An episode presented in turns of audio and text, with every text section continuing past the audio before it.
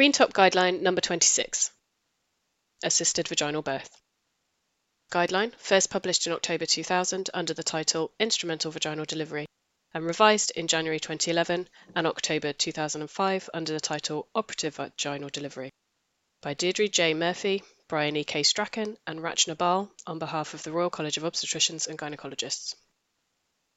Executive Summary Preparation for assisted vaginal birth. Can assisted vaginal birth be avoided? Encourage women to have continuous support during labour, as this can reduce the need for assisted vaginal birth. Grade of recommendation A. Inform women that epidural analgesia may increase the need for assisted vaginal birth, although this is less likely with newer analgesic techniques. New 2020. Grade of recommendation A. Inform women that administering epidural analgesia in the latent phase of labour compared to the active phase of labour does not increase the risk of assisted vaginal birth. New 2020. Grade of recommendation A. Encourage women not using epidural analgesia to adopt upright or lateral positions in the second stage of labour as this reduces the need for assisted vaginal birth. Grade of recommendation A. Encourage women using epidural analgesia to adopt lying down lateral positions rather than upright positions in the second stage of labour, as this increases the rate of spontaneous vaginal birth. New 2020. Grade of recommendation A. Recommend delayed pushing for 1 to 2 hours in nulliparous women with epidural analgesia, as this may reduce the need for rotational and mid pelvic assisted vaginal birth. Grade of recommendation B. Do not routinely discontinue epidural analgesia during pushing, as this increases the woman's pain with no evidence of a reduction in the incidence of assisted vaginal birth. New 2020. Grade of recommendation A. There is insufficient evidence to recommend any particular regional analgesia technique in terms of reducing the incidence of assisted vaginal birth. New 2020. Grade of recommendation A. There is insufficient evidence to recommend routine oxytocin augmentation for women with epidural analgesia as a strategy to reduce the incidence of assisted vaginal birth. New 2020. Grade of recommendation A. There is insufficient evidence to recommend routine prophylactic manual rotation of fetal malposition in the second stage of labour to reduce the risk of assisted vaginal birth. New 2020. Grade of recommendation B. How should assisted vaginal birth be defined? Use a standard classification system for assisted vaginal birth to promote safe clinical practice, effective communication between health professionals, and audit of outcomes. Grade of recommendation D. When should assisted vaginal birth be recommended or contraindicated? Operators should be aware that no indication is absolute and that clinical judgment is required in all situations. Grade of recommendation D. Suspected fetal bleeding disorders or a predisposition to fracture are relative contraindications to assisted vaginal birth. New 2020. Grade of recommendation Good practice point. Blood-borne viral infections in the woman are not an absolute contraindication to assisted vaginal birth. New 2020. Grade of recommendation D. The use of a vacuum is not contraindicated following a fetal blood sampling procedure or application of a fetal scalp electrode. New 2020. Grade of recommendation B. Operators should be aware that there is a higher risk of subgaleal hemorrhage and scalp trauma with vacuum extraction compared with forceps at preterm gestational ages. Vacuum birth should be avoided below 32 weeks of gestation and should be used with caution between 32 plus 0 and 36 plus 0 weeks of gestation. New 2020. Grade of recommendation C. What are the essential conditions for safe assisted vaginal birth? Safe assisted vaginal birth requires a careful assessment of the clinical situation, clear communication with the woman and healthcare personnel, and expertise in the chosen procedure. Table 3. Grade of recommendation D. Does ultrasound have a role in assessment prior to assisted vaginal birth? Ultrasound assessment of the fetal head position prior to assisted vaginal birth is recommended where uncertainty exists following clinical examination. New 2020. Grade of recommendation A. There is insufficient evidence to recommend the routine use of abdominal or perineal ultrasound for assessment of the station, flexion, and descent of the fetal head in the second stage of labour. New 2020. Grade of recommendation C. What type of consent is required prior to attempting assisted vaginal birth? Women should be informed about assisted vaginal birth in the antenatal period, especially during their first pregnancy. If they indicate specific restrictions or preferences, then this should be explored with an experienced obstetrician, ideally in advance of labour. Grade of recommendation Good practice point. For birth room procedures, verbal consent should be obtained prior to assisted vaginal birth, and the discussion should be documented in the notes. Grade of recommendation Good practice point. When mid-pelvic or rotational birth is indicated, the risks and benefits of assisted vaginal birth should be compared with the risks and benefits of second stage caesarean birth for the given circumstances and skills of the operator. Written consent should be obtained for a trial of assisted vaginal birth in an operating theatre. New 2020. Grade of recommendation Good practice point. Performing assisted vaginal birth. Who should perform assisted vaginal birth? Assisted vaginal birth should be performed by or in the presence of an operator who has the knowledge, skills, and experience necessary to assess the woman, complete the procedure, and manage any complications that arise. Grade of recommendation D. Advise obstetric trainees to achieve expertise in spontaneous vaginal birth prior to commencing training in assisted vaginal birth. Grade of recommendation Good practice point. Ensure obstetric trainees receive appropriate training in vacuum and forceps birth, including theoretical knowledge, simulation training, and clinical training under direct supervision. New 2020. Grade of recommendation Good practice point. Competency should be demonstrated before conducting unsupervised births. New 2020. Grade of recommendation Good practice point. Complex assisted vaginal births should only be performed by experienced operators or under the direct supervision of an experienced operator. Grade of recommendation D. Who should supervise assisted vaginal birth? An experienced operator competent at mid pelvic births should be present from the outset to supervise all attempts at rotational or mid pelvic assisted vaginal birth. Grade of recommendation D. Where should assisted vaginal birth take place? Non-rotational low pelvic and lift out assisted vaginal births have a low probability of failure and most procedures can be conducted safely in a birth room. New 2020. Grade of recommendation C. Assisted vaginal births that have a higher risk of failure should be considered a trial and be attempted in a place where immediate recourse to caesarean birth can be undertaken. Grade of recommendation C.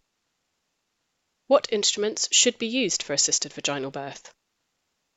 The operator should choose the instrument most appropriate to the clinical circumstances and their level of skill.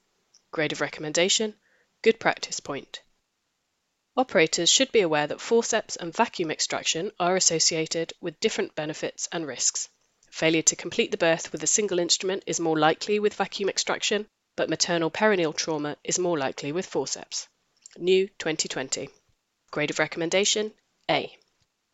Operators should be aware that soft cup vacuum extractors have a higher rate of failure but a lower incidence of neonatal scalp trauma. New 2020. Grade of recommendation A. Rotational births should be performed by experienced operators, the choice of instrument depending on the clinical circumstances and expertise of the individual. The options include Kielland's rotational forceps, manual rotation followed by direct traction forceps, or vacuum and rotational vacuum extraction. Grade of recommendation C. When should vacuum assisted birth be discontinued and how should a discontinued vacuum procedure be managed? Discontinue vacuum assisted birth where there is no evidence of progressive descent with moderate traction during each pull of a correctly applied instrument by an experienced operator. New 2020. Grade of recommendation Good practice point.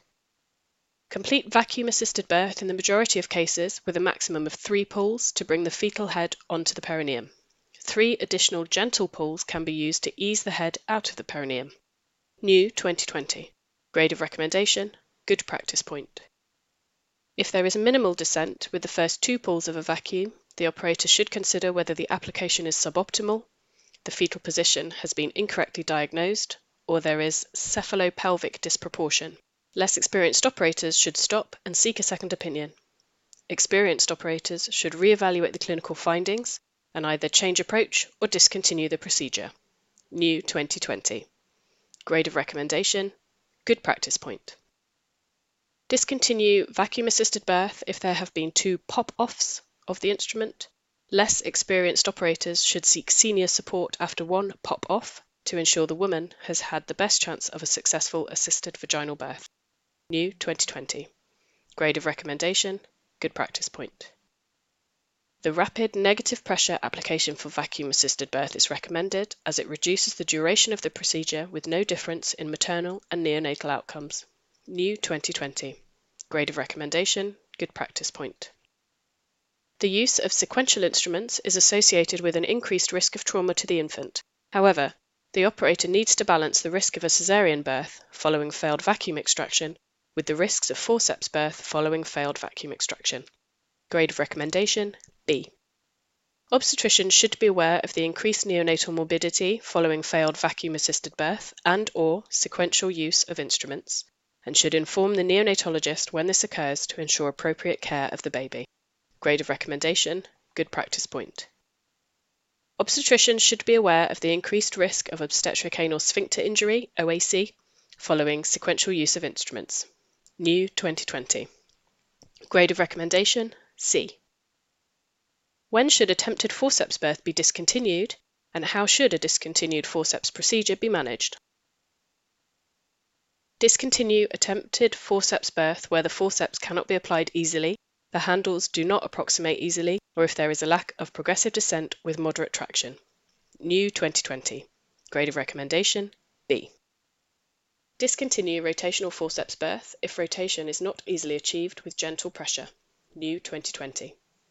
Grade of recommendation B. Discontinue attempted forceps birth if birth is not imminent following three pulls of a correctly applied instrument by an experienced operator. New 2020. Grade of recommendation B. If there is minimal descent with the first one or two pulls of the forceps, the operator should consider whether the application is suboptimal, position has been incorrectly diagnosed, or there is cephalopelvic disproportion. Less experienced operators should stop and seek a second opinion. Experienced operators should re-evaluate the clinical findings and either change approach or discontinue the procedure. New 2020. Grade of recommendation, good practice point.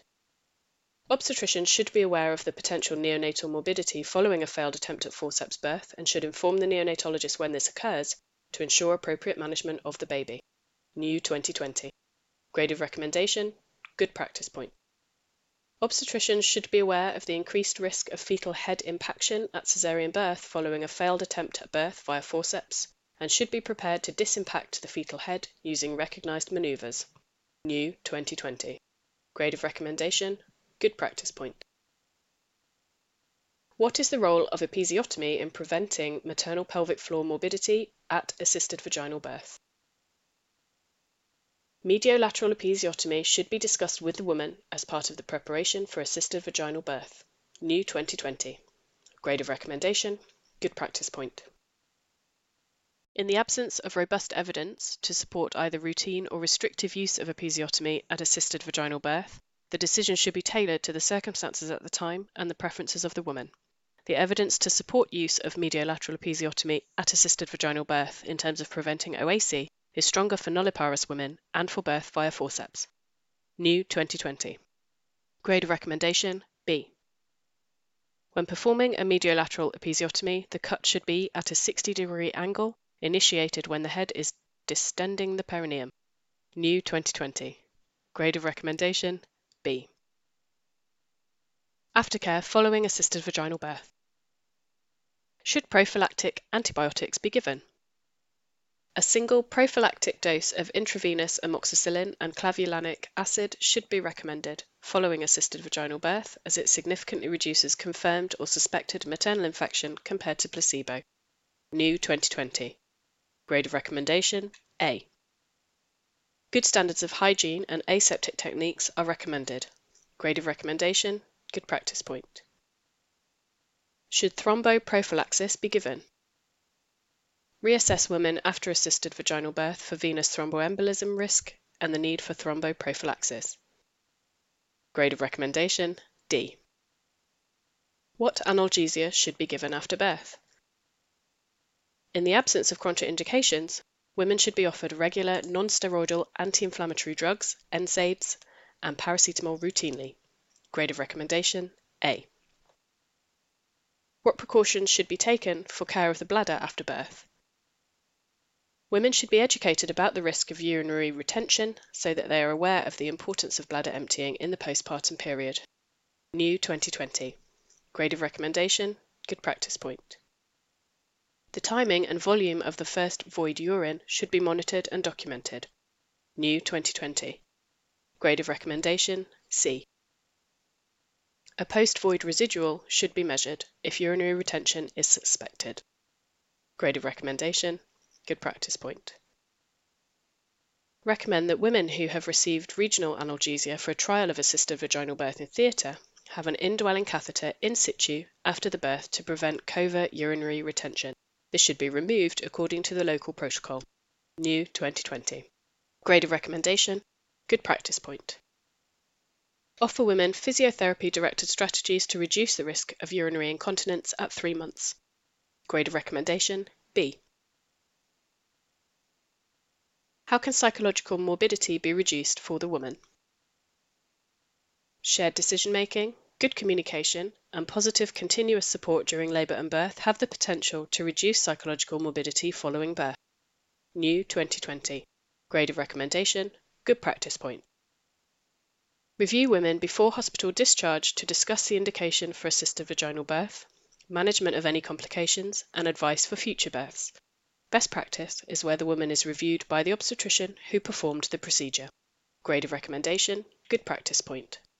Offer advice and support to women who have had a traumatic birth and wish to talk about their experience. The effect on the birth partner should also be considered. New 2020.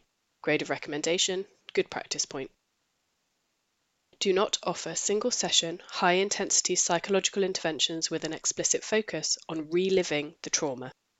New 2020. Grade of recommendation Good practice point. Offer women with persistent post traumatic stress disorder, PTSD, symptoms at one month referral to skilled professionals as per the NICE guidance on PTSD. New 2020. Grade of recommendation D. What information should women be given for future births? Inform women that there is a high probability of a spontaneous vaginal birth in subsequent labours following assisted vaginal birth. New 2020. Grade of recommendation B. Individualised care for women who have sustained a third or fourth degree perineal tear or who have ongoing pelvic floor morbidity. Grade of recommendation Good practice point. Governance issues. What type of documentation should be completed for assisted vaginal birth? Documentation for assisted vaginal birth should include detailed information on the assessment, decision making, and conduct of the procedure, a plan for postnatal care, and sufficient information for counselling in relation to subsequent pregnancies. Use of a standardised pro forma is recommended. New 2020. Grade of recommendation Good practice point. Paired cord blood samples should be processed and recorded following all attempts at assisted vaginal birth. New 2020. Grade of recommendation Good practice point. Adverse outcomes including unsuccessful assisted vaginal birth, major obstetric hemorrhage, OASI, shoulder dystocia, and significant neonatal complications should trigger an incident report as part of effective risk management processes. New 2020. Grade of recommendation Good practice point. How should serious adverse events be dealt with? Obstetricians should ensure that the ongoing care of the woman, baby, and family is paramount. New 2020. Grade of recommendation Good practice point. Obstetricians have a duty of candour, a professional responsibility to be honest with patients when things go wrong. New 2020. Grade of recommendation Good practice point.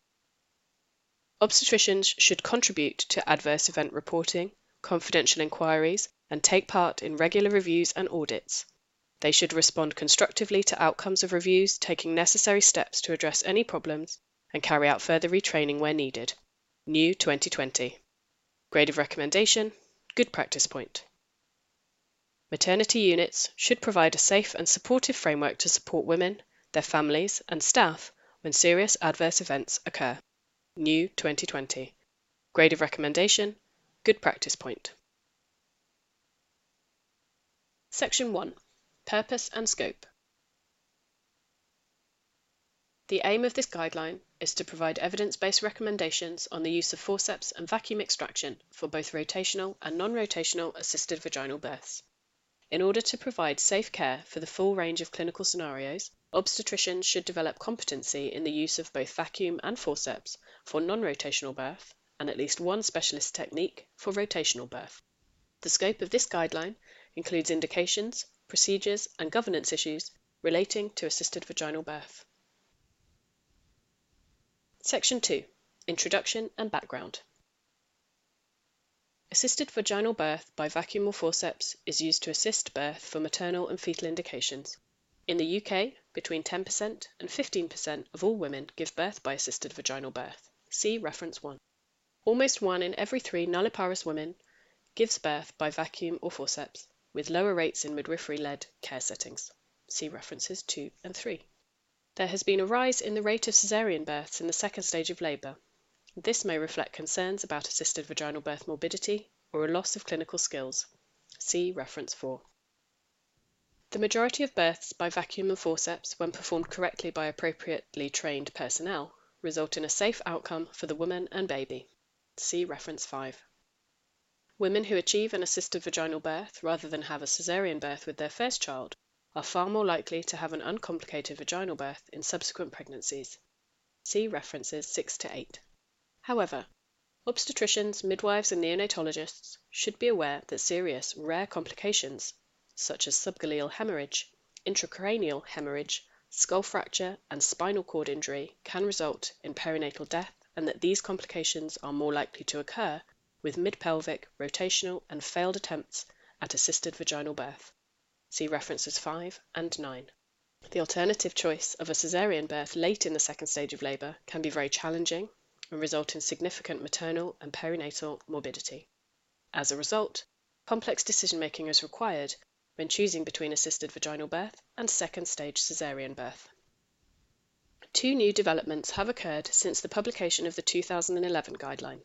Number one, the Montgomery ruling has emphasized the importance of informed consent and number two, a number of high profile manslaughter convictions on the grounds of gross negligence have highlighted the risk of a criminal conviction where serious shortcomings are identified in medical care provided to a patient who dies.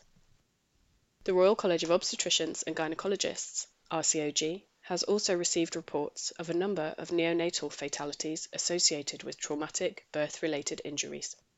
It is in this context that the safety aspects of this guideline have been reviewed and updated. Section 3 Identification and Assessment of Evidence. This guideline was developed using standard methodology for developing RCOG Green Top Guidelines, GTGs. The Cochrane Library, including the Cochrane Database of Systematic Reviews, the Database of Abstracts of Reviews of Effects, DARE, and the Cochrane Central Register of Controlled Trials, Central, Embase, Medline, and TRIP were searched for relevant papers. The search was inclusive of all relevant articles published until May 2019. The databases were searched using the relevant medical subject headings, MESH terms, including all subheadings and synonyms, and this was combined with a keyword search. Search terms included obstetrical forceps, manual rotation, assisted delivery, assisted vaginal delivery, instrumental delivery, and operative birth. The search was limited to studies on humans and papers in the English language. Relevant guidelines were also searched for using the same criteria in the National Guideline Clearinghouse and the National Institute for Health and Care Excellence, or NICE, evidence search. The full search strategy is available to view online as supporting information. See Appendices S1 and S2. Where possible, recommendations are based on available evidence. Areas lacking evidence are highlighted and annotated as good practice points. Further information about the assessment of evidence and the grading of recommendations may be found in Appendix 1. Section 4 Preparation for Assisted Vaginal Birth. Subsection 4.1 Can assisted vaginal birth be avoided? The recommendations for avoiding assisted vaginal birth are as follows. Recommendation Encourage women to have continuous support during labour, as this can reduce the need for assisted vaginal birth. Grade of recommendation A. Recommendation Inform women that epidural analgesia may increase the need for assisted vaginal birth, although this is less likely with newer anesthetic techniques. Grade of recommendation A. Recommendation Inform women that administering epidural analgesia in the latent phase of labour compared to the active phase of labour does not increase the risk of assisted vaginal birth. Grade of recommendation A. Recommendation Encourage women not using epidural analgesia to adopt upright or lateral positions in the second stage of labour, as this reduces the need for assisted vaginal birth. Grade of recommendation A. Recommendation Encourage women using epidural analgesia to adopt lying down lateral positions rather than upright positions in the second stage of labour, as this increases the rate of spontaneous vaginal birth. Grade of recommendation A. Recommendation Recommend delayed pushing for 1 to 2 hours in nulliparous women with epidural analgesia, as this may reduce the need for rotational and mid pelvic assisted vaginal birth. Grade of recommendation B. Recommendation do not routinely discontinue epidural analgesia during pushing, as this increases the woman's pain with no evidence of a reduction in the incidence of assisted vaginal birth. Grade of recommendation A. Recommendation There is insufficient evidence to recommend any particular regional analgesia technique in terms of reducing the incidence of assisted vaginal birth. Grade of recommendation A. Recommendation there is insufficient evidence to recommend routine oxytocin augmentation for women with epidural analgesia as a strategy to reduce the incidence of assisted vaginal birth. Grade of recommendation A. Recommendation There is insufficient evidence to recommend routine prophylactic manual rotation of fetal malposition in the second stage of labor to reduce the risk of assisted vaginal birth. Grade of recommendation B. Evidence to support the recommendations on avoiding assisted vaginal birth. As assisted vaginal birth can be associated with maternal and neonatal morbidity, strategies that reduce the need for intervention should be used. Continuous support for women during childbirth has been shown to increase the likelihood of spontaneous vaginal birth, 26 trials, n equals 15,858, risk ratio 1.08, 95% confidence interval 1.04 to 1.12, and reduce the likelihood of assisted vaginal birth, risk ratio 0.90, 95% confidence interval 0.85 to 0.96, particularly when the carer is not a member of staff. See reference 10. Evidence level 1++. Epidural analgesia compared with non-epidural methods is associated with an increased incidence of assisted vaginal birth.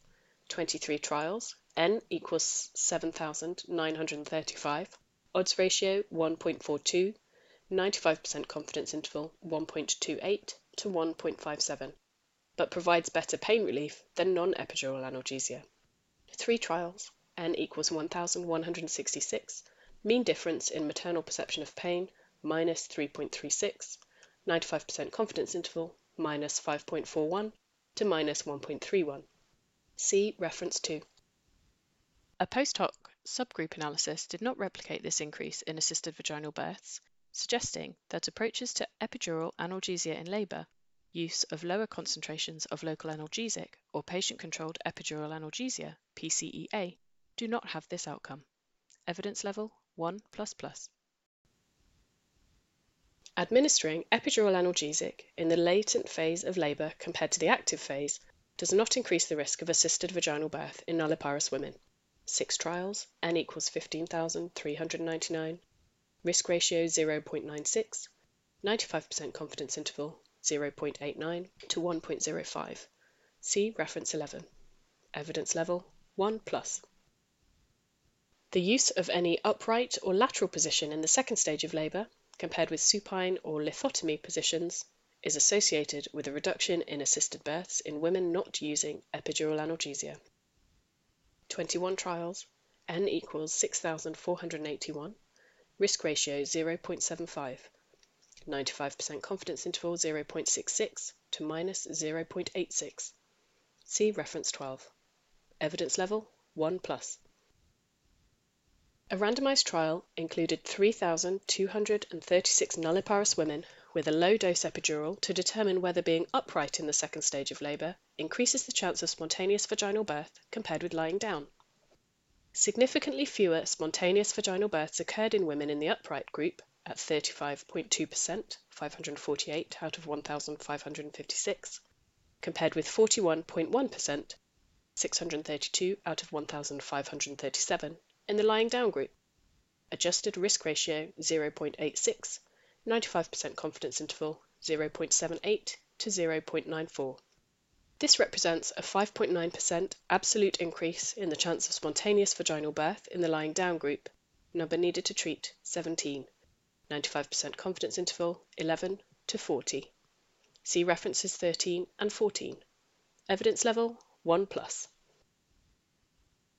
A meta-analysis demonstrated that nulliparous women with epidurals are likely to have fewer rotational or mid-pelvic operative interventions when pushing is delayed for 1 to 2 hours or until they have a strong urge to push. Risk ratio 0.59, 95% confidence interval 0.36 to 0.98. See reference 15. Although a more recent meta-analysis concluded that, when the analysis is restricted to high-quality studies, the effect was smaller and did not reach statistical significance. See reference 16. Evidence level 1++. There is insufficient evidence to support the hypothesis that discontinuing epidural analgesia reduces the incidence of assisted vaginal birth, 23% versus 28%. Risk ratio 0.84 95% confidence interval 0.61 to 1.15. But there is evidence that it increases the woman's pain, 22% versus 6%. Risk ratio 3.68, 95% confidence interval 1.99 to 6.80. See reference 17. Evidence level 1 There is no difference between the rates of assisted vaginal birth for combined spinal epidural and standard epidural techniques, 19 trials, n equals 2,658, odds ratio 0.82, 95% confidence interval 0.67 to 1.00. See reference 18, or patient controlled epidural analgesia, PCEA, and standard epidural technique. A meta analysis of nine studies, including 641 women, comparing PCEA to continuous infusion showed that obstetric outcomes were comparable in all included studies. See reference 19. A randomized control trial, RCT, of 126 women comparing PCEA with continuous epidural infusion reported similar rates of normal birth. See reference 20. Evidence level 1 plus. A systematic review evaluating the use of oxytocin at 6 cm dilatation onwards did not report a significant reduction in assisted vaginal birth. Two studies, n equals 319, risk ratio 0.88, 95% confidence interval 0.72 to 1.08. The review reported a higher rate of uterine rupture in multiparous women where oxytocin had been commenced. See reference 21. The NICE Intrapartum Care Guideline, reference 22, has concluded that oxytocin should not be routinely started in the second stage of labor and should be used with caution in multiparous women. An experienced obstetrician should make a thorough assessment before considering oxytocin in the second stage of labor for a multiparous woman. Evidence level 1 plus. Manual rotation has been explored as a strategy to correct fetal malposition and is recommended in the guideline of the Society of Obstetricians and Gynecologists of Canada. See reference 23. A retrospective cohort study reported a reduction in caesarean birth associated with the use of manual 9% versus 41%. P is less than 0.001. See reference 24. Given these data, manual rotation of the fetal occiput for malposition in the second stage of labour warrants further evaluation as a potential strategy to consider before moving to assisted vaginal birth or caesarean birth. A pilot RCT of 30 women, where fetal malposition was corrected by manual rotation early in the second stage of labour, reported a similar rate of assisted vaginal birth. See reference 26. A second RCT, including 65 women, showed a reduction in the duration of the second stage of labour, 65 minutes versus 82 minutes, p equals 0.04. See reference 27. Neither study reported any adverse effects related to manual rotation. Larger RCTs are needed to establish if prophylactic manual rotation early in the second stage of labour can lead to a reduction in operative births. See reference 26. Evidence level 1 minus. Subsection 4.2 How should assisted vaginal birth be defined? Recommendations on how assisted vaginal birth should be defined. Recommendation Use a standard classification system for assisted vaginal birth to promote safe clinical practice, effective communication between health professionals, and audit of outcomes. Grade of recommendation D. Evidence supporting the recommendations on how assisted vaginal birth should be defined. Systematic abdominal and vaginal examinations are required to confirm the classification for assisted vaginal birth. Marked caput may give the impression that the vertex is lower than it is. In the majority of cases, the fetal head will not be palpable abdominally, the exception being a deflexed occipito-posterior position, where up to one-fifth of the fetal head may be palpable abdominally when the fetal skull is at station 0 cm or below. A classification system was developed for the previous version of this guideline and was included in the ACOG guidelines. See Table 1 and Reference 28. Table 1. Classification for assisted vaginal birth taken from Reference 28. First row. Outlet classification applies when fetal scalp visible without separating the labia, fetal skull has reached the perineum, Rotation does not exceed 45 degrees. Second row. Low classification applies when fetal skull is at station plus 2 cm but not on the perineum. Two subdivisions. 1. Non-rotational, less than or equal to 45 degrees. 2. Rotational, more than 45 degrees. Third row. Mid classification applies when Fetal head is no more than one fifth palpable per abdomen. Leading point of the skull is at station 0 or plus 1 centimetre. Two subdivisions. Non-rotational, less than or equal to 45 degrees.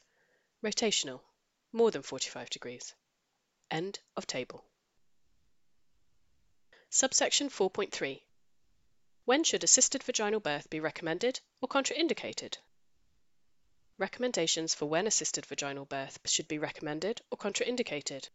Recommendation Operators should be aware that no indication is absolute and that clinical judgment is required in all situations. Grade of recommendation D. Recommendation Suspected fetal bleeding disorders or a predisposition to fracture are relative contraindications to assisted vaginal birth. Grade of recommendation Good practice point. Recommendation Blood-borne viral infections in the mother are not an absolute contraindication to assisted vaginal birth. Grade of recommendation D. Recommendation Vacuum extraction is not contraindicated following a fetal blood sampling procedure or application of a fetal scalp electrode. Grade of recommendation B. Recommendation Operators should be aware that there is a higher risk of subgaleal hemorrhage and scalp trauma with vacuum extraction compared with forceps at preterm gestational ages. Vacuum birth should be avoided below 32 weeks of gestation and should be used with caution between 32 plus 0 and 36 plus 0 weeks of gestation. Grade of recommendation C. Evidence supporting the recommendations on when assisted vaginal birth should be recommended or contraindicated. Operative intervention may be indicated for conditions of the fetus, the mother, or both. See Table 2. The decision requires clinical judgment based on the maternal and fetal findings, preferences of the woman, and experience of the obstetrician. See reference 29. A retrospective cohort study of 15,759 nulliparous women demonstrated that maternal morbidity increased significantly after three hours of the second stage and increased further after four hours. There was no evidence of neonatal morbidity increasing in this retrospective study, where fetal surveillance and timely obstetric intervention were used. See reference 30. The time constraints listed in Table 2 are therefore provided for guidance. The question of when to intervene should involve consideration of the risks and benefits of continued pushing versus those of an assisted vaginal birth versus those of a second stage caesarean birth. Table 2 Indications for assisted vaginal birth based on reference 22 and 28. Row 1 Fetal indications Suspected fetal compromise, cardiotocography pathological, abnormal fetal blood sampling result, thick meconium. Row 2 Maternal indications Nulliparous women, lack of continuing progress for three hours, total of active and passive second stage labour, with regional analgesia, or two hours without regional analgesia. Parous women, lack of continuing progress for two hours, total of active and passive second stage labour, with regional analgesia, or one hour without regional analgesia. Maternal exhaustion or distress, medical indications to avoid Valsalva maneuver. Row 3 Combined indications. Fetal and maternal indications for assisted vaginal birth often coexist. End of table. No indication is absolute, and each case should be considered individually. The threshold to intervene may be lower where several factors coexist. Medical indications include cardiac disease, hypertensive crisis, cerebral vascular disease or malformations, myasthenia gravis, and spinal cord injury. Forceps and vacuum extraction are contraindicated before full dilatation of the cervix. Forceps can be used for the aftercoming head of the breech. The vacuum extractor is contraindicated with a face presentation. Fetal bleeding disorders, for example, alloimmune thrombocytopenia, reference 31, or a predisposition to fracture, for example, osteogenesis imperfecta, are relative contraindications to assisted vaginal birth. However, there may be considerable risks if the fetal head has to be delivered abdominally from deep in the pelvis. Experienced obstetricians should be involved in the decision making for exceptional indication, and ideally, a discussion will have taken place and be documented in advance of labour. A low forceps may be acceptable for assisted vaginal birth with suspected fetal bleeding disorders but vacuum extraction should be avoided. Evidence level 4. Blood-borne viral infections of the mother are not a contraindication to assisted vaginal birth. A population-based surveillance study of 251 assisted vaginal births in HIV-positive women reported that one infant had confirmed infection at 18 months of age. The maternal characteristics suggested that transmission may not have been intrapartum. See reference 32. However, it is sensible to avoid difficult assisted vaginal birth where there is an increased chance of fetal abrasion or scalp trauma, as it is to avoid fetal scalp electrodes or blood sampling during labour. See reference 33. Evidence level 3. Two case studies reported a risk of fetal hemorrhage when a vacuum extractor was applied following fetal blood sampling or application of a spiral scalp electrode. See references 34 and 35. However, no bleeding was reported in two randomized trials comparing forceps and vacuum extraction following fetal blood sampling. See references 36 and 37, evidence level 1 plus and 3. A retrospective population based study, including 5,064 vacuum and 432 forceps births between 32 plus 0 and 36 plus 6 weeks of gestation, reported an increased risk of subgaleal hemorrhage 0.16% versus 0% intracranial hemorrhage 0.12% versus 0%, and scalp trauma 9.8% versus 6.3%, associated with vacuum extraction when compared with forceps birth. See reference 38.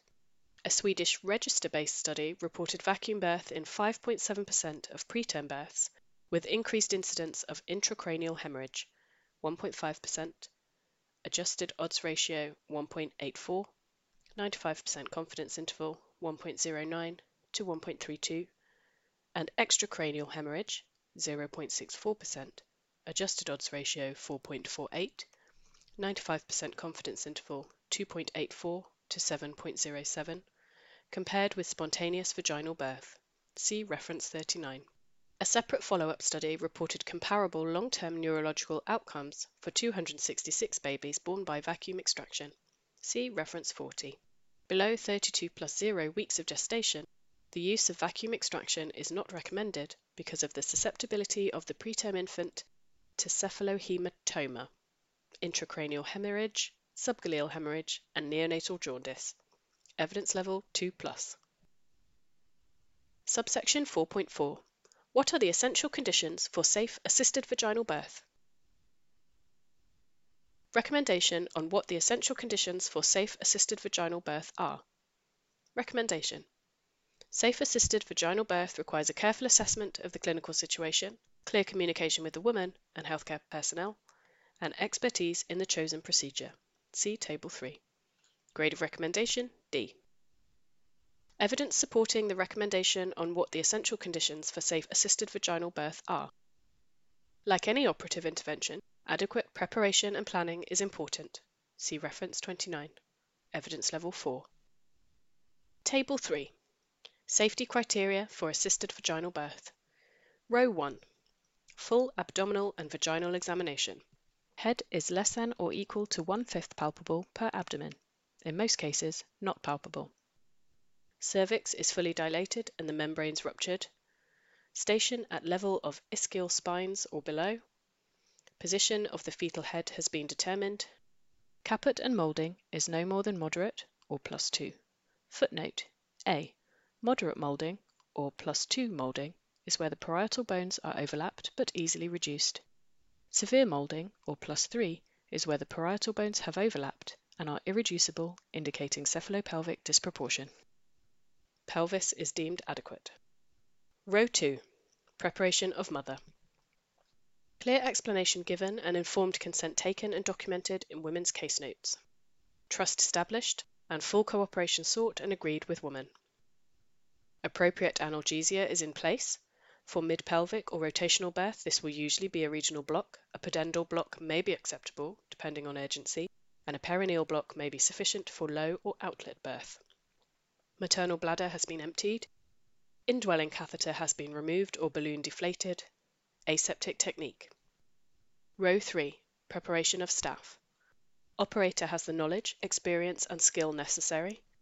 Adequate facilities are available equipment, bed, lighting, and access to an operating theatre. Backup plan. For mid pelvic births, theatre facilities should be available to allow a caesarean birth to be performed without delay. A senior obstetrician should be present if an inexperienced obstetrician is conducting the birth. Anticipation of complications that may arise, e.g., shoulder dystocia, perineal trauma, postpartum hemorrhage. Personnel present who are trained in neonatal resuscitation. End of table. Subsection 4.5. Does ultrasound have a role in assessment prior to assisted vaginal birth? Recommendations for the role of ultrasound in assessment prior to assisted vaginal birth. Recommendation Clinicians should be aware that ultrasound assessment of the fetal head position prior to assisted vaginal birth is more reliable than clinical examination. Grade of recommendation A. Recommendation There is insufficient evidence to recommend the routine use of abdominal or perineal ultrasound for assessment of the station, flexion, and descent of the fetal head in the second stage of labor. Grade of recommendation C. Evidence supporting the recommendations for the role of ultrasound in assessment prior to assisted vaginal birth. A multicenter RCT compared ultrasound assessment of the fetal head position prior to assisted vaginal birth with standard care to determine whether the use of ultrasound can reduce the incidence of incorrect diagnosis of the fetal head position. The incidence of incorrect diagnosis was significantly lower in the ultrasound group than the standard care group, 4 out of 257 1.6% versus 52 out of 257, 20.2%. Odds ratio 0.06, 95% confidence interval 0.02 to 0.19, p is less than 0.001. See reference 41. While correct diagnosis of the fetal head position is a prerequisite for safe assisted vaginal birth, the ultrasound assessment in itself does not lead to a reduction in morbidity. A further trial evaluated ultrasound assessment of the fetal head position from 8 cm cervical dilatation compared with standard vaginal examination and reported a higher incidence of caesarean birth in the ultrasound group 7.8% versus 4.9%, risk ratio 1.60, 95% confidence interval 1.12 to 2.28, but no significant difference in rates of assisted vaginal birth 25.8% versus 22.2%, risk ratio 1.16, 95% confidence interval 0.99 to 1.37. See reference 42. Evidence level 1 plus. A survey of obstetricians in the UK and Ireland reported errors in diagnosing the fetal head position at all levels of experience. See reference 43. Therefore, use of ultrasound to define the fetal head position prior to assisted vaginal birth may be a valuable assessment tool, particularly when there is uncertainty about the clinical findings. The operator should be trained in determining the fetal head position using abdominal ultrasound. See reference 44. Evidence level 1 plus. A number of observational studies have reported use of abdominal or perineal ultrasound to assess the fetal station, flexion of the head, and direction of head descent in the second stage of labour. See references 45 to 47. Currently, there is insufficient standardization of these techniques or evidence of benefit to recommend their routine use in clinical practice. Evidence level 2 plus. Subsection 4.6 What type of consent is required prior to attempting assisted vaginal birth? Recommendations on the type of consent required prior to attempting assisted vaginal birth. Recommendation Women should be informed about assisted vaginal birth in the antenatal period, especially during their first pregnancy. If they indicate specific restrictions or preferences, then this should be explored with an experienced obstetrician, ideally in advance of labour. Grade of recommendation Good practice point. Recommendation For birth room procedures, verbal consent should be obtained prior to assisted vaginal birth, and the discussion should be documented in the notes. Grade of recommendation Good practice point. Recommendation When mid pelvic or rotational birth is indicated, the risks and benefits of assisted vaginal birth should be compared with the risks and benefits of second stage caesarean birth for the given circumstances and skills of the operator. Written consent should be obtained for a trial of assisted vaginal birth in an operating theatre. Grade of recommendation Good practice point. Evidence supporting the recommendations on the type of consent required prior to attempting assisted vaginal birth. The 2015 Montgomery determination clarified UK law and set new standards for consent, stating that doctors have a duty to ensure that patients understand the material risks of any medical intervention and the risks of any reasonable alternatives. See references 48 and 49. The role of the obstetrician is to have a dialogue to ensure that the patient understands the risks and benefits and can make an informed choice. By the very nature of assisted vaginal birth, consent will need to be obtained at the end of labour in an emergency setting.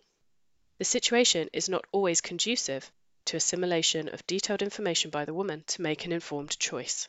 See reference 50. Therefore, women should be informed about assisted vaginal birth as part of routine antenatal education, particularly when having their first baby, where the chance of requiring a forceps or vacuum birth is highest. This information should include strategies known to be effective in reducing the need for assisted vaginal birth and an explanation of the comparative morbidities for assisted vaginal birth and second stage caesarean birth. Evidence level 4. The woman's birth plan, including any preferences or objections to a particular instrument, should be taken into account and discussed. See reference 22. Care needs to be taken as women may be exhausted, in pain, or affected by drugs. The principles of obtaining valid consent during labour should be followed. See references 51 and 52. Information provided to women in labour should be given between contractions. The ability to present risk based information in a time sensitive manner appropriate to the clinical circumstances is essential in order to achieve informed consent. Obstetricians must document their assessment findings, reasons for proceeding to an assisted vaginal birth, and that consent has been given. Evidence Level 4. Complex decision-making is required when choosing between a trial of mid-pelvic rotational assisted vaginal birth in theatre and second-stage caesarean birth with a deeply engaged fetal head. A multi-centre prospective cohort study in the UK of 393 women transferred to theatre in the second stage of labour reported a higher incidence of maternal hemorrhage and neonatal unit admission following caesarean birth, but a higher incidence of pelvic floor morbidity and neonatal trauma with assisted vaginal birth.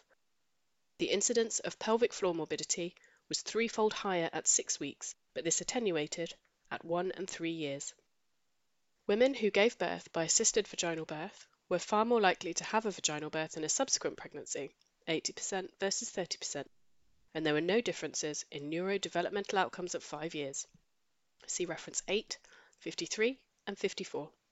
Evidence level 2 plus. Two large retrospective cohort studies compared adverse neonatal outcomes for assisted vaginal birth and second stage caesarean birth. An Irish study reported similar rates of complications, and an Israeli study, reference 55, reported poorer neonatal outcomes for the caesarean group.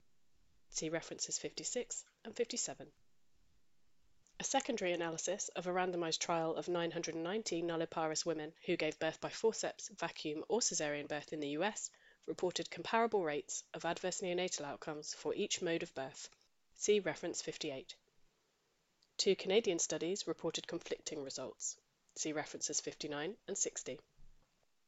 A large retrospective study, reference 59, reported higher rates of severe birth trauma with mid-pelvic assisted vaginal birth compared with cesarean birth, highest with sequential instrument use, whereas a prospective cohort study, reference 60, reported no difference between mid-pelvic and low assisted vaginal birth for either severe maternal or neonatal morbidity. Evidence level 2 plus. Obstetricians should refer to the RCOG Consent Advice Number 11, Assisted Vaginal Birth, reference 61, and Clinical Governance Advice Number 6A, Obtaining Valid Consent to Participate in Perinatal Research where consent is time critical. See reference 52. Evidence level 2 plus. Section 5. Performing assisted vaginal birth. Subsection 5.1. Who should perform assisted vaginal birth? Recommendations on who should perform assisted vaginal birth. Recommendation. Assisted vaginal birth should be performed by or in the presence of an operator who has the knowledge, skills, and experience necessary to assess the woman complete the procedure, and manage any complications that arise. Grade of recommendation D. Recommendation Advise obstetric trainees to achieve expertise in spontaneous vaginal birth prior to commencing training in assisted vaginal birth. Grade of recommendation Good practice point. Recommendation Ensure obstetric trainees receive appropriate training in vacuum and forceps birth, including theoretical knowledge, simulation training, and clinical training under direct supervision. Grade of recommendation Good practice point. Recommendation Competency should be demonstrated before conducting unsupervised births. Grade of recommendation Good practice point. Recommendation Complex assisted vaginal birth should only be performed by experienced operators or under the direct supervision of an experienced operator. Grade of recommendation D. Evidence to support recommendations on who should perform assisted vaginal birth. Training is central to patient safety initiatives. Systems analysis reveals inadequate training as a key contributor to adverse outcomes. See reference 62. Evidence level 2 plus. The goal of assisted vaginal birth is to mimic spontaneous vaginal birth, thereby expediting birth with a minimum of maternal or neonatal morbidity. An understanding of the anatomy of the birth canal, the fetal head, and the mechanism of normal labor is a prerequisite to becoming a skilled obstetrician. It is strongly recommended that obstetricians achieve experience in spontaneous vaginal birth before commencing training in vacuum or forceps birth. Obstetric trainees should familiarize themselves with the theoretical knowledge required for the technical and non technical skills of assisted vaginal birth. A wide range of resources are available, including guidelines, clinical skills taxonomy lists based on expert obstetric practice, references 29 and 63 to 65, manuals, reference 66, and online training resources, for example, StratOG. This should be supplemented with initial training in a simulation setting. As with any operative procedure, trainees will need to be taught and observed in the clinical setting and have their technique corrected and adjusted by a senior operator until they are deemed ready for independent practice. It should be made clear to the labouring woman that a trainee operator is working under direct supervision of an experienced operator. Evidence Level 4. Assessment of clinical competence is a key element of core training. Competence should be assessed ideally using the Objective Structured Assessment of Technical Skills OSATS form designed for assisted vaginal birth by the RCOG. See reference 67. No data exist on the minimum number of supervised procedures necessary before competence is achieved, and this is likely to vary at the individual level. Each unit should ideally have specified trainers responsible for training and assessment. See reference 68. Local and specialist courses in labour ward management can contribute to the development and maintenance of operative birth expertise. Evidence Level 4. Once trained, it may be useful for practitioners to audit their performance.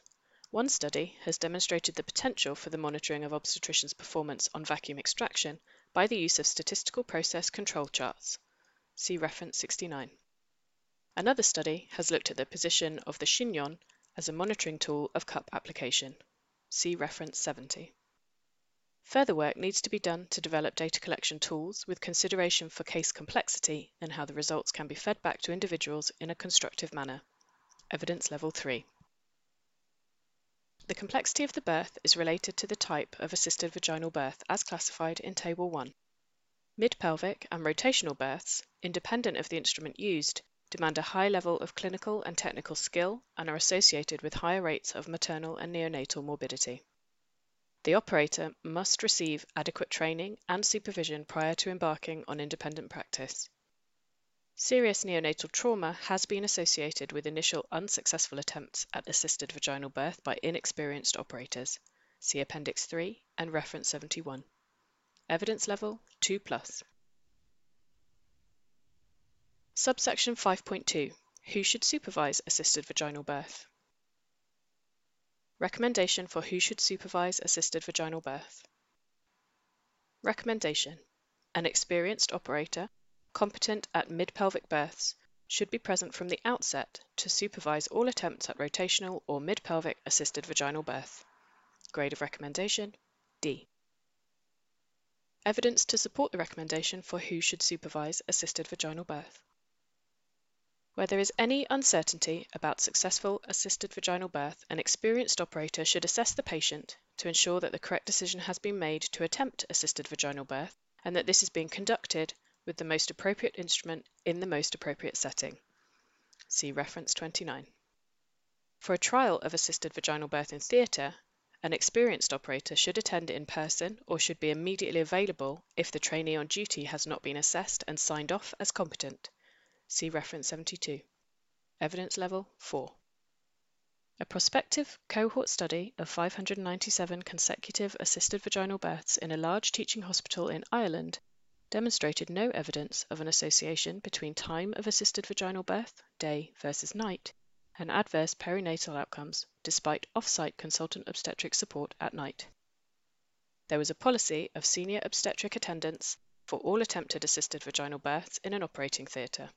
See reference 73. A retrospective study from Israel reported higher rates of neonatal morbidity in association with vacuum births at night, but no information was provided on staffing. See reference 74. Evidence level 2 plus. There is evidence from one study in the US of an association between increasing trainee forceps use and positive birth outcomes from the designation of a full-time, experienced and proactive faculty member to obstetrics teaching duty. See reference 68. A further retrospective cohort study reported an increase in forceps birth and decrease in caesarean births in association with senior obstetric supervision of residents. However, the change was only apparent during daytime hours when senior obstetricians were present. See reference 75. Evidence level 2 plus. Subsection 5.3 Where should assisted vaginal birth take place? Recommendations for where assisted vaginal birth should take place. Recommendation Non rotational, low pelvic, and lift out assisted vaginal births have a low probability of failure and most procedures can be conducted safely in a birth room. Grade of recommendation C. Recommendation Assisted vaginal births that have a higher risk of failure should be considered a trial and be attempted in a place where immediate recourse to caesarean birth can be undertaken. Grade of recommendation C.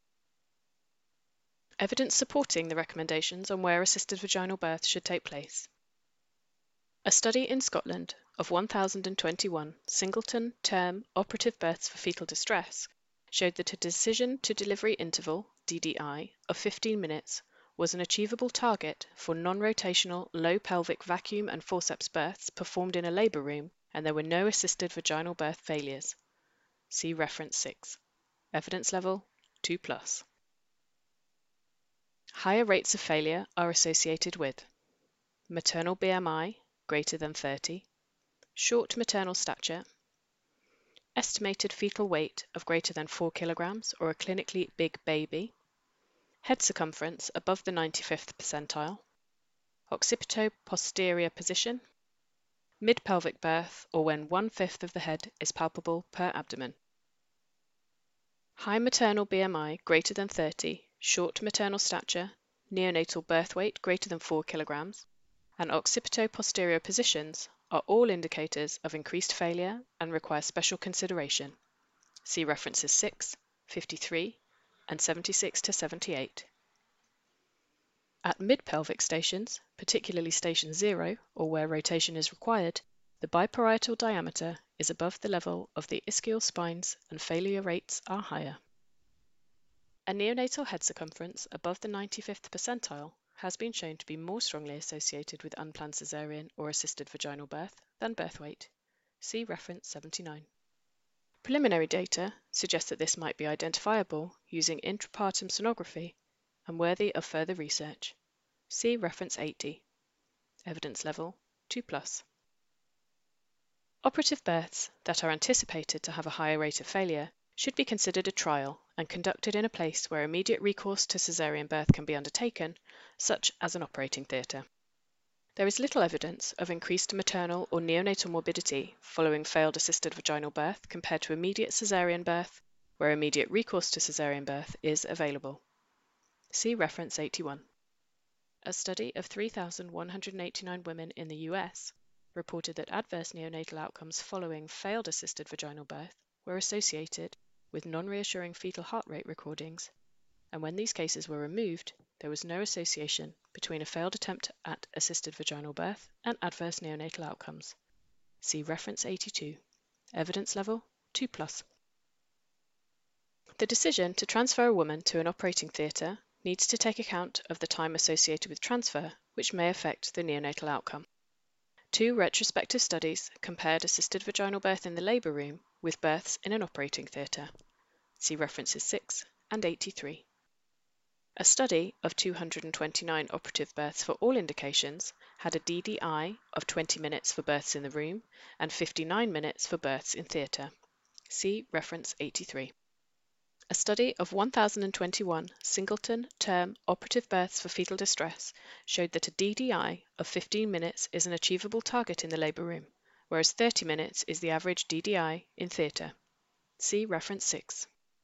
There were no statistically significant differences in the neonatal outcomes in either study in relation to short or longer DDIs. Therefore, the risks of unsuccessful assisted vaginal birth in the labour room should be balanced with the risks associated with the transfer time for birth in an operating theatre. Evidence level 2 plus.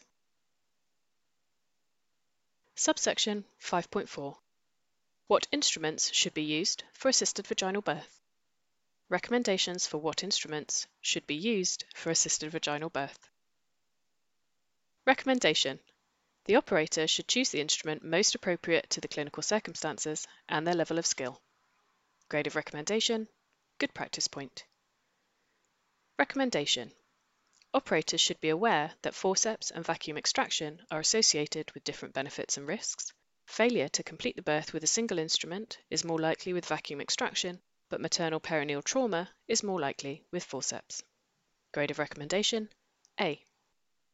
Recommendation Operators should be aware that soft cup vacuum extractors have a higher rate of failure but a lower incidence of neonatal scalp trauma. Grade of recommendation A. Recommendation Rotational births should be performed by experienced operators, the choice of instrument depending on the clinical circumstance and expertise of the individual. The options include Kielland's rotational forceps, manual rotation followed by direct traction forceps or vacuum, and rotational vacuum extraction. Grade of recommendation C. Evidence to support the recommendations for the type of instrument to use for assisted vaginal birth. There have been no recent RCTs comparing vacuum and forceps, but a Cochrane systematic review evaluating 10 existing trials involving 2,923 nulliparous and multiparous women reports the relative merits and risks of vacuum and forceps as outlined below in Table 4. See reference 84.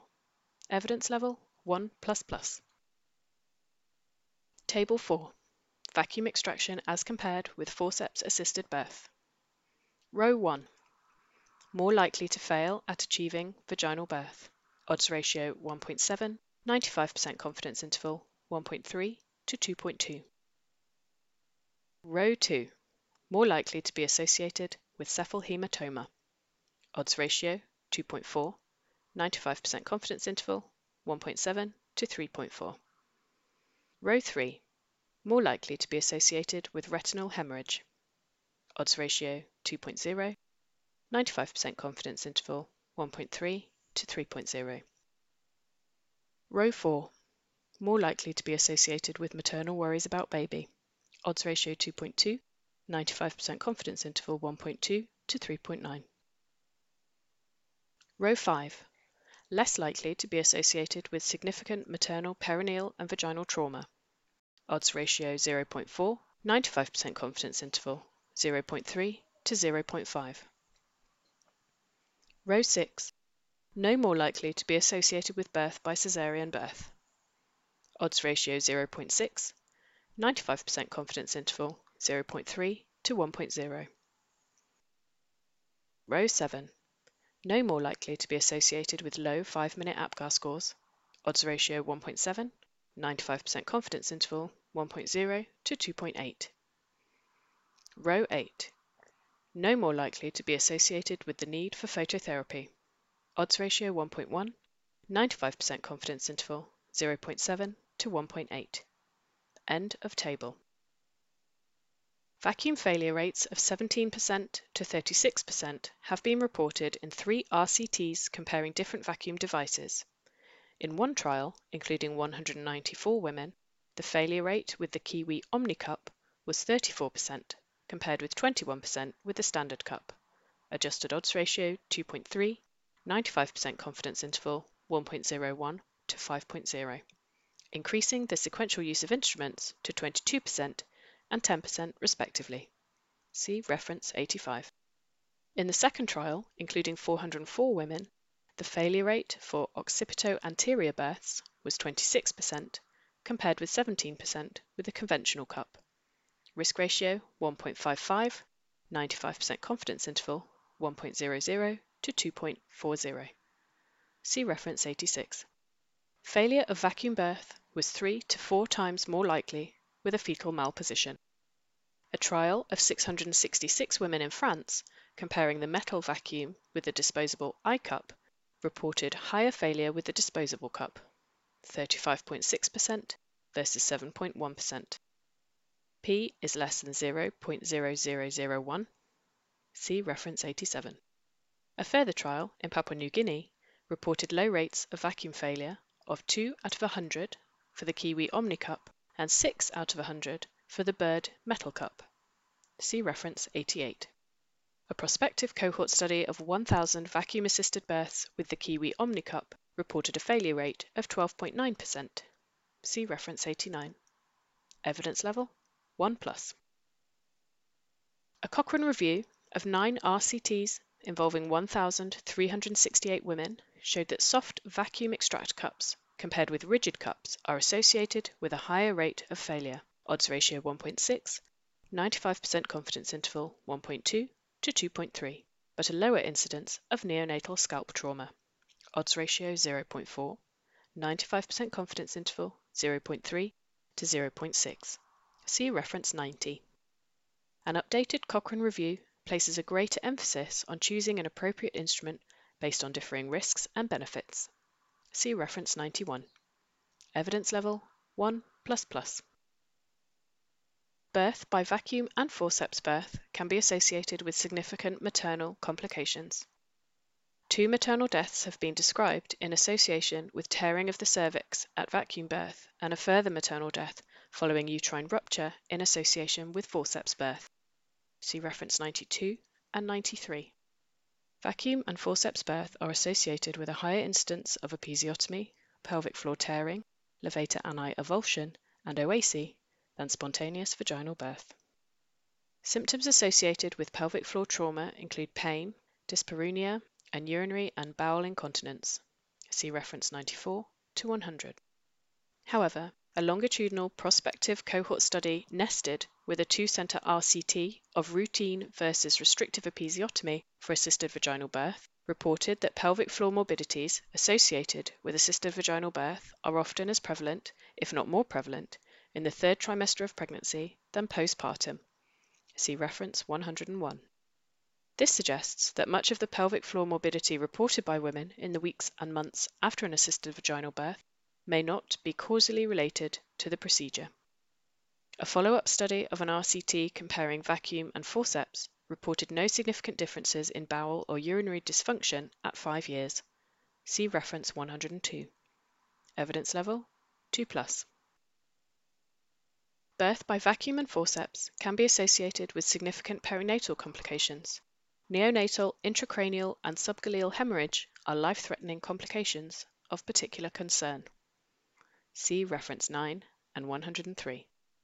In a review of 583,340 live-born singleton infants born to nulliparous women, the rate of subdural or cerebral hemorrhage in vacuum births, 1 in 860, did not differ significantly from that associated with forceps use, 1 in 664, or caesarean birth during labor, 1 in 954. However, Risks increase significantly among babies exposed to sequential instrument use with both vacuum and forceps, 1 in 256. See reference 9. Evidence level 1 plus. Risk-based information can be summarized as follows. Maternal outcomes. Episiotomy, vacuum 50 to 60%, and forceps more than or equal to 90% significant vulvovaginal tear, vacuum 10%, and forceps 20%.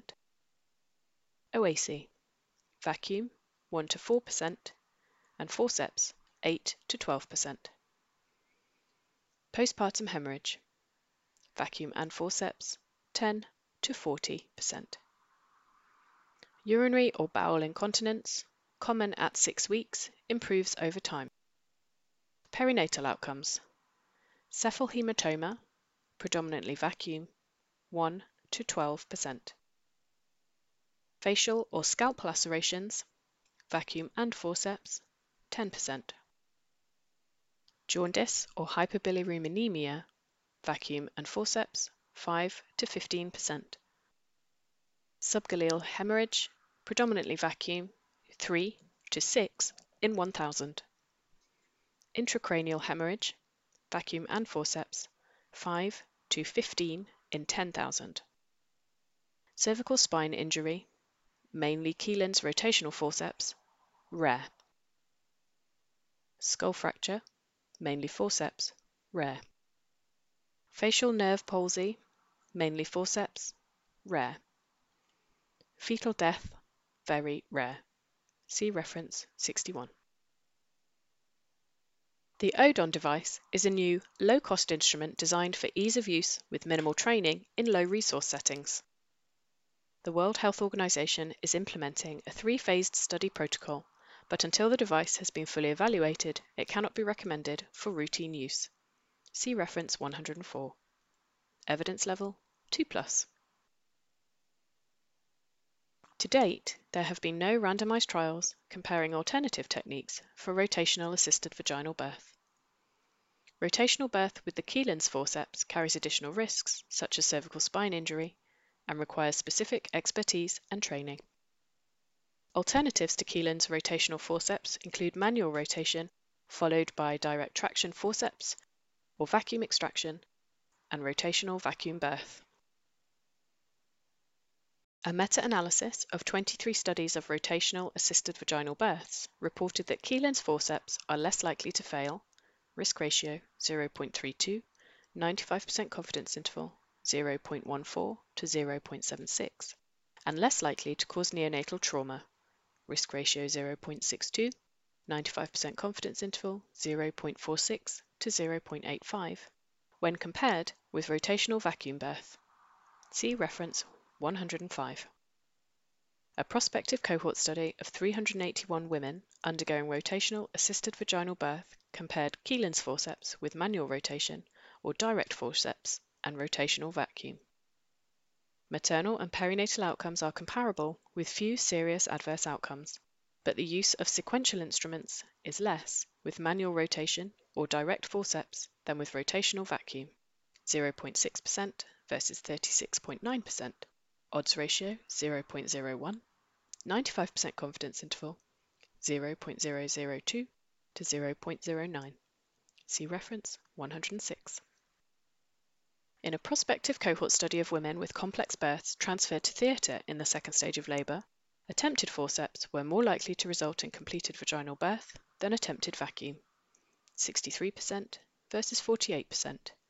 P is less than 0.01. See reference 50.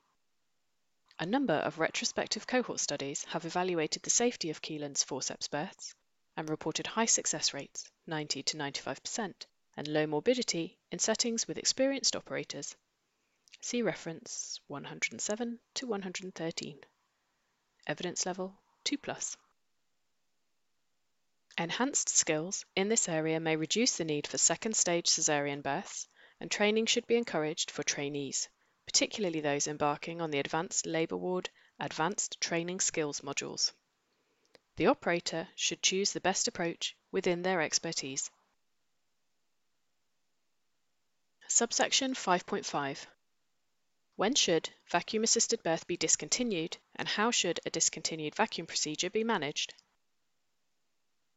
Recommendations for when a vacuum assisted birth should be discontinued and how a discontinued vacuum procedure should be managed. Recommendation Discontinue vacuum assisted birth where there is no evidence of progressive descent with moderate traction during each pull of a correctly applied instrument by an experienced operator. Grade of recommendation Good practice point. Recommendation Complete vacuum assisted birth in the majority of cases with a maximum of three pulls to bring the fetal head onto the perineum. Three additional gentle pulls can be used to ease the head out of the perineum. Grade of recommendation Good practice point. Recommendation If there is minimal descent with the first two pulls of a vacuum, the operator should consider whether the application is suboptimal, the fetal position has been incorrectly diagnosed, or there is cephalopelvic disproportion. Less experienced operators should stop and seek a second opinion. Experienced operators should re-evaluate the clinical findings and either change approach or discontinue the procedure. Grade of recommendation Good practice point. Recommendation Discontinue vacuum assisted birth if there have been two pop offs of the instrument. Less experienced operators should seek senior support after one pop off to ensure the woman has the best chance of a successful assisted vaginal birth. Grade of recommendation Good practice point. Recommendation The rapid negative pressure application for vacuum assisted birth is recommended as it reduces the duration of the procedure with no difference in maternal and neonatal outcomes. Grade of recommendation Good practice point. Recommendation The use of sequential instruments is associated with an increased risk of trauma to the infant. However, the operator needs to balance the risks of a caesarean birth following failed vacuum extraction with the risks of forceps birth following failed vacuum extraction. Grade of recommendation B. Recommendation Obstetricians should be aware of the increased neonatal morbidity following failed vacuum assisted birth and or sequential use of instruments and should inform the neonatologist when this occurs to ensure appropriate management of the baby. Grade of recommendation Good practice point. Recommendation Obstetricians should be aware of the increased risk of OASI following sequential use of instruments. Grade of recommendation C. Evidence to support the recommendations on when vacuum assisted birth should be discontinued and how a discontinued vacuum procedure should be managed. The procedural aspects of assisted vaginal birth are difficult to research, and guidance relies primarily on expert opinion and consensus from specialists in the field. Vacca, reference 114, has emphasized the importance of clinical training and good technique for vacuum assisted birth. Vacca recommends up to three pulls to bring the vertex onto the pelvic floor and up to three additional pulls to ease the head over the perineum where most resistance is encountered. An episiotomy should be performed if the perineum is very resistant.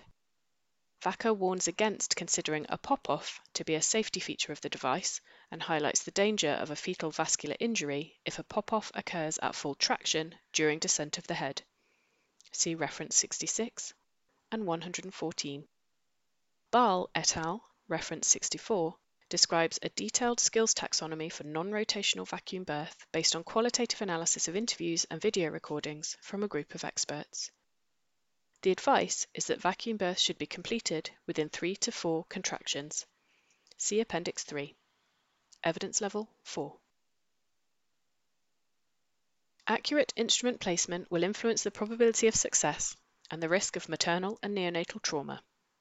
An observational study nested within an RCT of 478 nulliparous women, reported that suboptimal instrument placement is associated with an increased risk of neonatal trauma. Odds ratio 4.25, 95% confidence interval 1.85 to 9.72. Use of sequential instruments, odds ratio 3.99, 95% confidence interval 1.94 to 8.23, and caesarean birth for failed assisted vaginal birth, Odds ratio 3.81, 95% confidence interval 1.10 to 13.2. See reference 115. Evidence level 2 plus. A multi-center prospective cohort study of 3,594 low or outlet vacuum births reported a 5.8% failure rate. An increasing number of pop-offs is associated with failed assisted vaginal birth odds ratio 3.58, 95% confidence interval 2.22 to 5.77 for two pop-offs versus no pop-offs, and duration of application is associated with an increased risk of the composite neonatal adverse outcome. Odds ratio 6.9, 95% confidence interval 3.58 to 11.79 for more than 12 minutes duration versus 0 to 2 minutes. See reference 116. A Cochrane review, including two RCTs of 754 women, found no significant difference in detachment rate, low APGAR score, scalp trauma, cephalhematoma, and number of tractions comparing rapid to stepwise increments in pressure 0 to 2 kg per 2 minutes until 0 to 8 kg. There was a significant reduction in the time between applying the cup and birth with a median difference of minus 4.4 minutes 95% confidence interval, minus 4.8 to minus 4.0, for the large trial of 660 participants. See reference 117. Evidence level 1 plus. Where available, the operator should be aware of the manufacturer's recommendations for the chosen instrument. The use of outlet or low cavity forceps following failed vacuum extraction may be judicious in avoiding a potentially complex caesarean birth. Caesarean birth in the second stage of labour is associated with an increased risk of major obstetric hemorrhage, prolonged hospital stay, and admission of the baby to the neonatal unit compared with completed assisted vaginal birth. See reference 53 and 57. Evidence level 2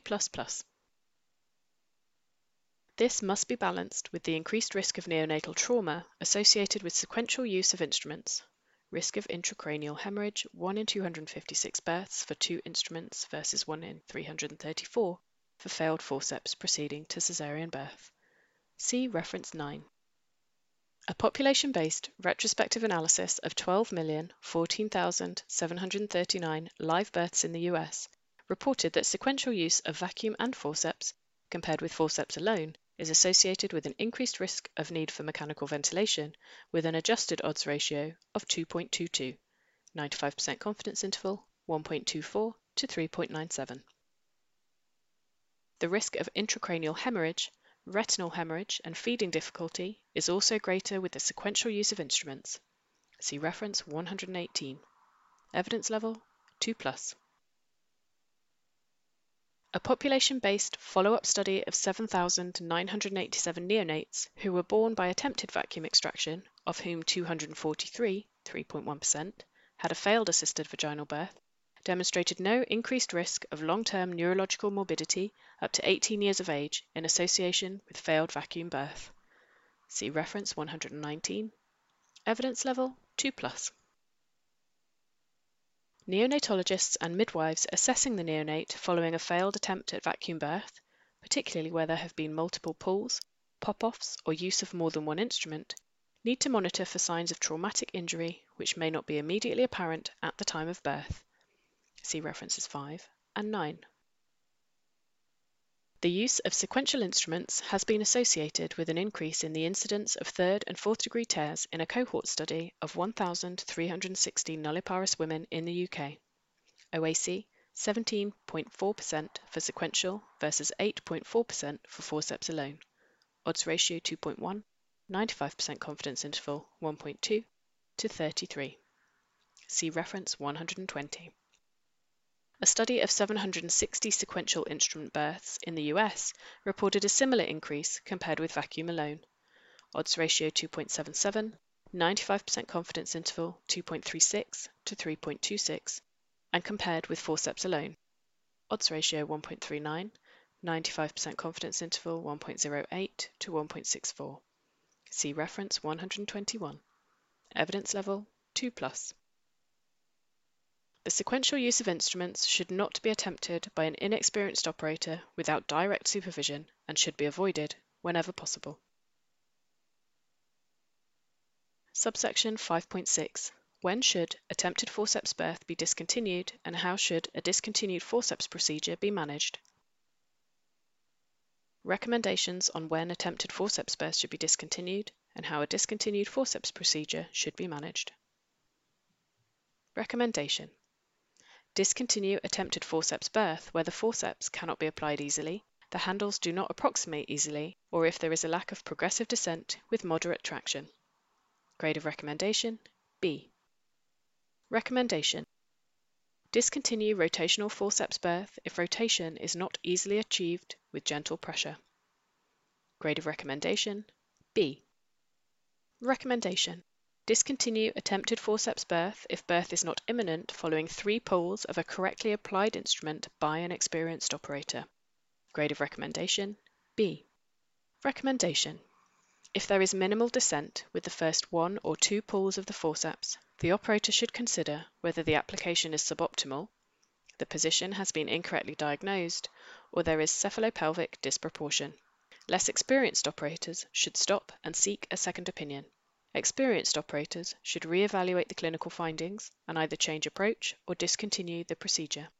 Grade of recommendation Good practice point. Recommendation Obstetricians should be aware of the potential neonatal morbidity following a failed attempt at forceps birth and should inform the neonatologist when this occurs to ensure appropriate care of the baby. Grade of recommendation Good practice point. Recommendation Obstetricians should be aware of the increased risk of fetal head impaction at caesarean birth following a failed attempt at forceps birth and should be prepared to disimpact the fetal head using recognized maneuvers. Grade of recommendation Good practice point. Evidence to support recommendations for when attempted forceps birth should be discontinued and how a discontinued forceps procedure should be managed. A prospective cohort study of 393 women experiencing rotational or mid-pelvic operative birth in the second stage of labor reported an increased risk of neonatal trauma and admission to the special care baby unit following excessive pulls, more than three pulls. The risk was further increased where birth was completed by caesarean birth following a failed attempt at assisted vaginal birth. Reference 71. At five years of follow up, there was no difference in the neurodevelopmental outcomes of babies born by assisted vaginal birth when compared to babies born by caesarean. The two cases of cerebral palsy did not have a causal relationship to the mode of birth and were born by caesarean. See reference 8. Evidence level 2 plus. A multi-center prospective cohort study of 1,731 low or outlet forceps births reported a 4.9% failure rate. An increasing number of pulls was associated with failed assisted vaginal birth. Odds ratio 3.24, 95% confidence interval 1.59 to 6.61 for three or more pulls versus one. And duration of application was associated with an increased risk of the composite neonatal adverse outcome. Odds ratio 5.37, 95% confidence interval 1.49 to 19.32 for greater than 12 minutes duration versus 0 to 2 minutes. See reference 116. Evidence level 2 plus. An observational study nested within an RCT of 478 nulliparous women reported that suboptimal instrument placement was more likely with forceps than vacuum and was associated with an increased risk of neonatal trauma. Odds ratio 4.25, 95% confidence interval 1.85 to 9.72, and caesarean birth for failed assisted vaginal birth. Odds ratio 3.81, 95% confidence interval 1.10 to 13.2. See reference 115. Evidence level 2 plus. The bulk of malpractice litigation results from failure to discontinue the procedure at the appropriate time, particularly the failure to issue prolonged, repeated, or excessive traction efforts in the presence of poor progress. Adverse events, including unsuccessful forceps or vacuum, birth trauma, term baby admitted to the neonatal unit, low APGAR scores, less than 7 at 5 minutes, and cord arterial pH less than 7.10 should trigger an incident report and review if necessary as part of effective risk management processes. See reference 122. Evidence level 4. Failed forceps birth is associated with excessive pulls, more than 3, and prolonged application of the instrument, greater than 12 minutes which in turn is associated with an increased risk of serious neonatal traumatic injury. See reference 71 and 116. Neonatologists and midwives assessing the neonate following a failed attempt at forceps birth, particularly where there have been multiple pulls or use of more than one instrument, need to monitor for signs of traumatic injury which may not be immediately apparent at the time of birth. Evidence level 2 plus. It is good practice to disimpact the fetal head in advance of caesarean birth where attempted forceps has been discontinued. Obstetricians should be aware of the increased risk of fetal head impaction and consider maneuvers to deliver the head safely. See reference 123. Further research is required to evaluate the effectiveness of alternative maneuvers and medical devices for relieving fetal head impaction at caesarean birth. Subsection 5.7 what is the role of episiotomy in preventing maternal pelvic floor morbidity at assisted vaginal birth? Recommendations for the role of episiotomy in preventing maternal pelvic floor morbidity at assisted vaginal birth. Recommendation Mediolateral episiotomy should be discussed with the woman as part of the preparation for assisted vaginal birth. Grade of recommendation Good practice point. Recommendation in the absence of robust evidence to support either routine or restrictive use of episiotomy at assisted vaginal birth, the decision should be tailored to the circumstances at the time and the preferences of the woman. The evidence to support use of mediolateral episiotomy at assisted vaginal birth in terms of preventing OASI is stronger for nulliparous women and for birth via forceps. Grade of recommendation B.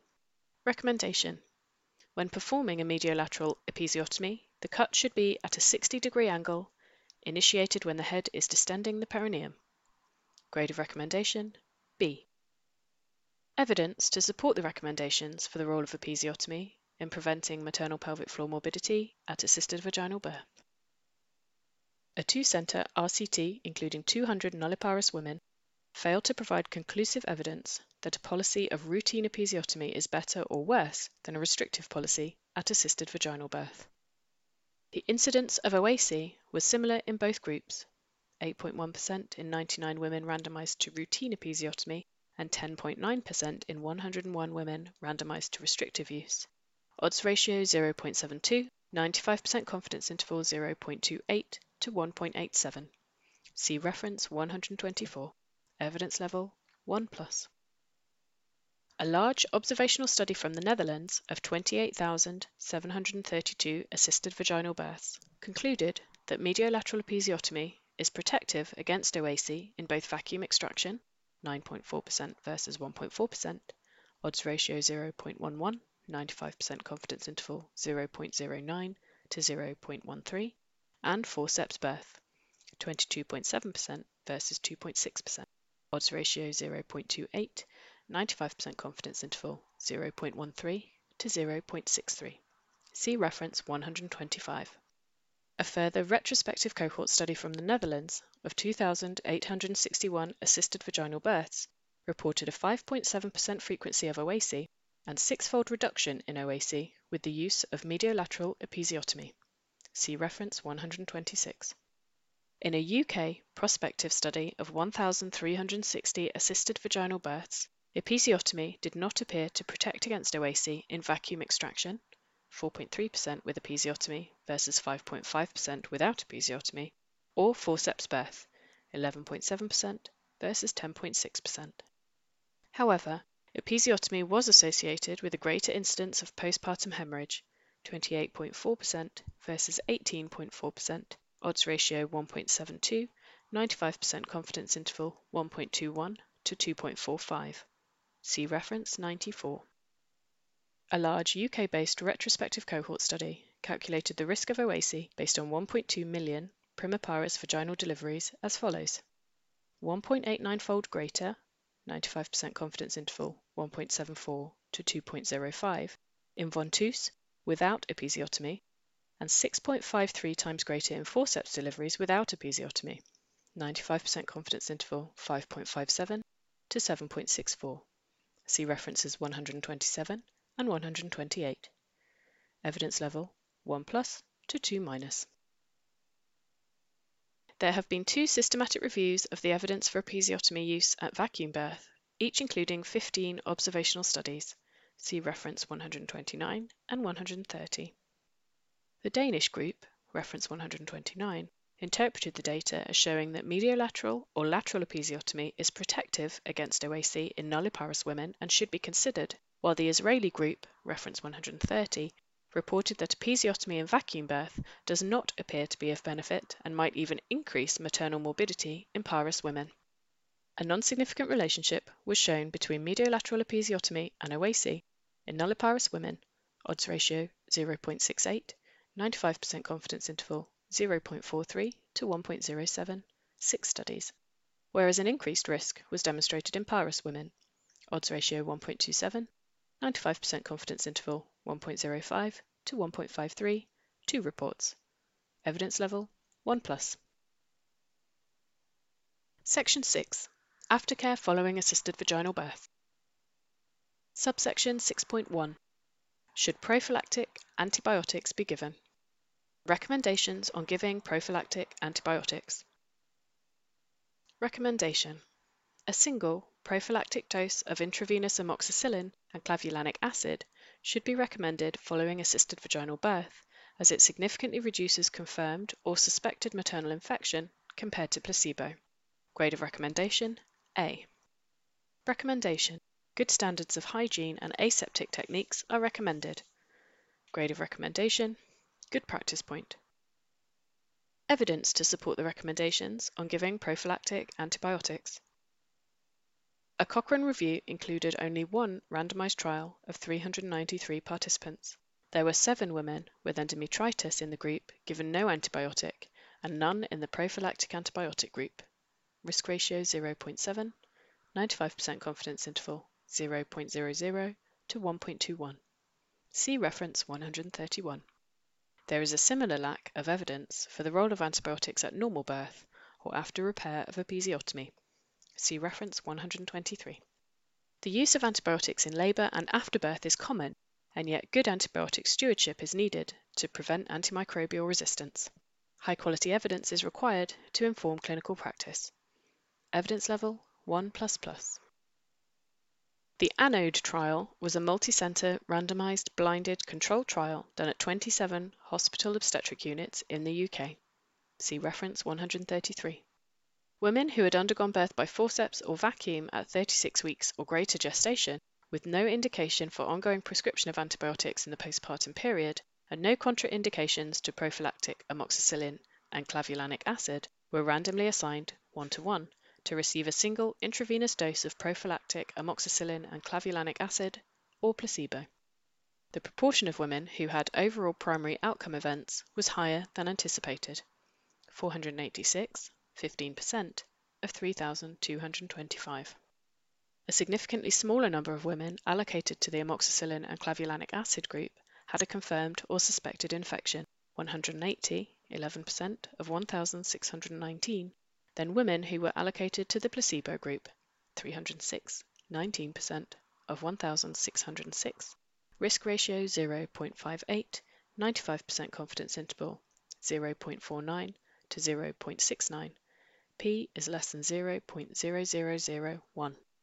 The ANODE trial showed that women who received a single prophylactic dose of intravenous amoxicillin and clavulanic acid a median of three hours after assisted vaginal birth were significantly less likely to have a confirmed or suspected maternal infection than women who received placebo.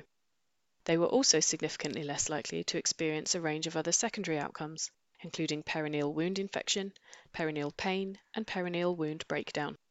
They were less likely to report any primary care physician or home visits or any hospital outpatient visits in relation to concerns about their perineum compared with the placebo group. The ANODE trial therefore provides evidence of benefit of prophylactic antibiotic administration after assisted vaginal birth with few observed adverse events in relation to the intervention. Obstetricians should practice good aseptic techniques and use personal protection equipment, for example gloves and aprons or surgical gowns, to reduce infection and prevent contamination. See reference 22. Evidence level 4. Subsection 6.2. Should thromboprophylaxis be given? Recommendations on whether thromboprophylaxis should be given. Recommendation Reassess women after assisted vaginal birth for venous thromboembolism risk and the need for thromboprophylaxis. Grade of recommendation D. Evidence to support the recommendations on whether thromboprophylaxis should be given. There are a lack of data to evaluate the independent risk of assisted vaginal birth for thromboembolism. However, Many identified risk factors for thromboembolism, such as prolonged labor and immobility, are also associated with operative births.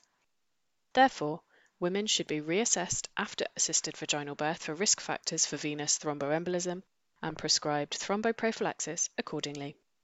The obstetrician should refer to the RCOG Green Top Guideline number 37A, reducing the risk of venous thromboembolism during the pregnancy and the puerperium.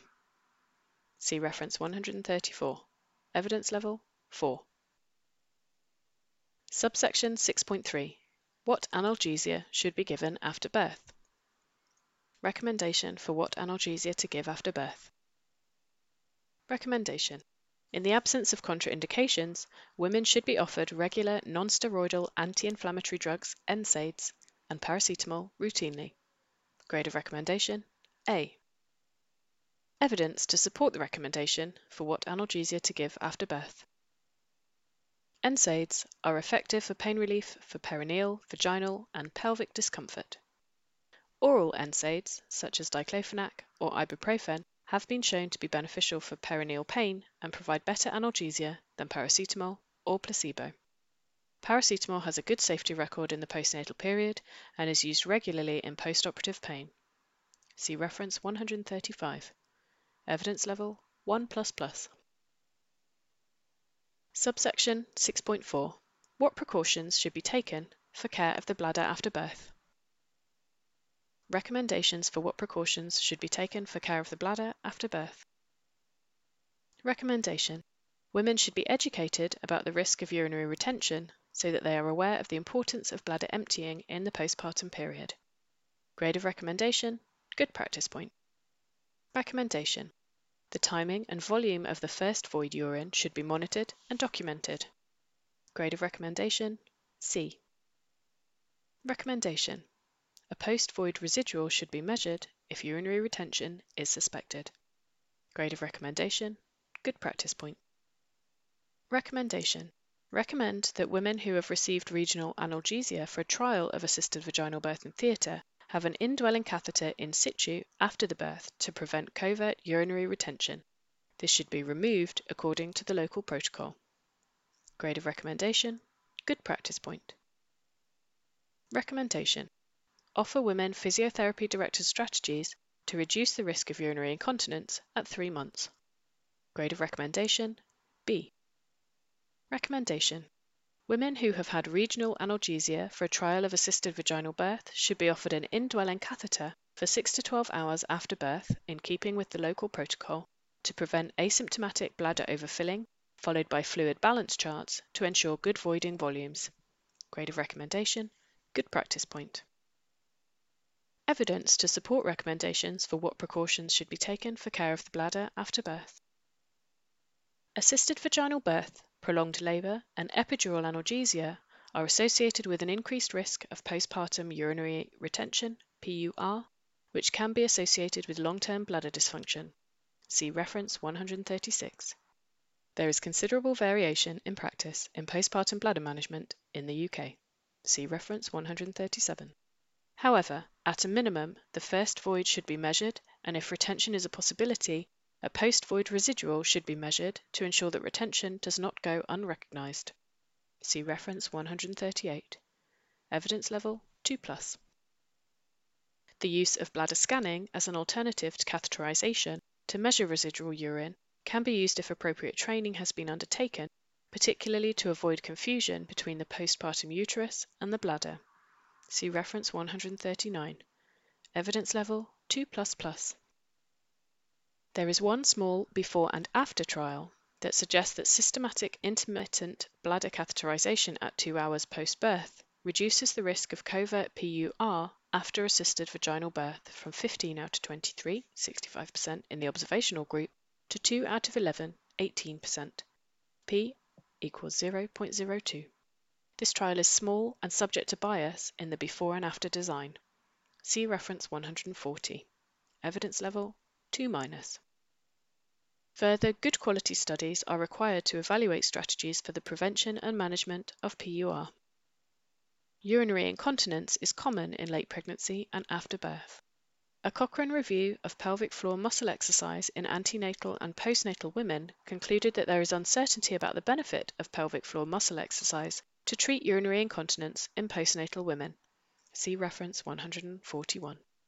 However, one trial that involved women with assisted vaginal birth demonstrated that a physiotherapist delivering intervention designed to prevent urinary incontinence reduced incontinence at three months from 38.4% to 31.0% in a group of women that had had assisted vaginal birth and or a baby over 4 kilograms. See reference 142. The effect was reduced at 12 months. Evidence level 1 plus. Subsection 6.5 How can psychological morbidity be reduced for the woman? Recommendations for how psychological morbidity can be reduced for the woman. Recommendation Shared decision making, good communication, and positive continuous support during labour and birth have the potential to reduce psychological morbidity following birth. Grade of recommendation Good practice point. Recommendation Review women before hospital discharge to discuss the indication for assisted vaginal birth, management of any complications, and advice for future births.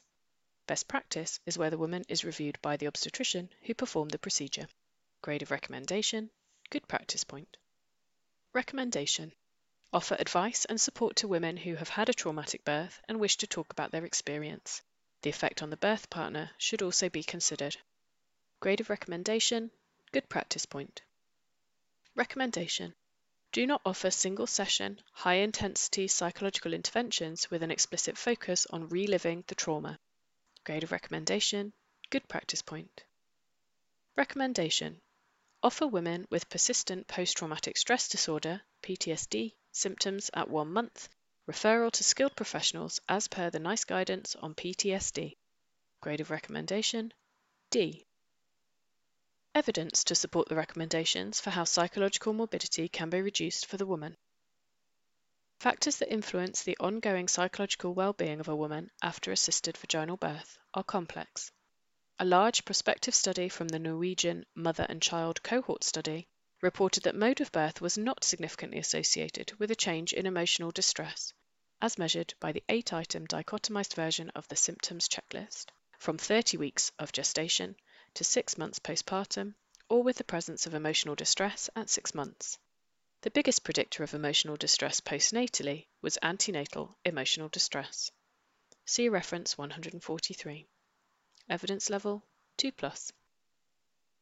However, in the UK National Maternity Survey in 2010, the risk of reduced postnatal health well-being was higher in women who gave birth with the aid of forceps compared with an unassisted birth, with a higher rate of women reporting two or more PTSD type symptoms at 3 months, 25 out of 359, 7%, versus 93 out of 3,275, 3%. Odds ratio 4.89, 95% confidence interval 2.68 to 8.9.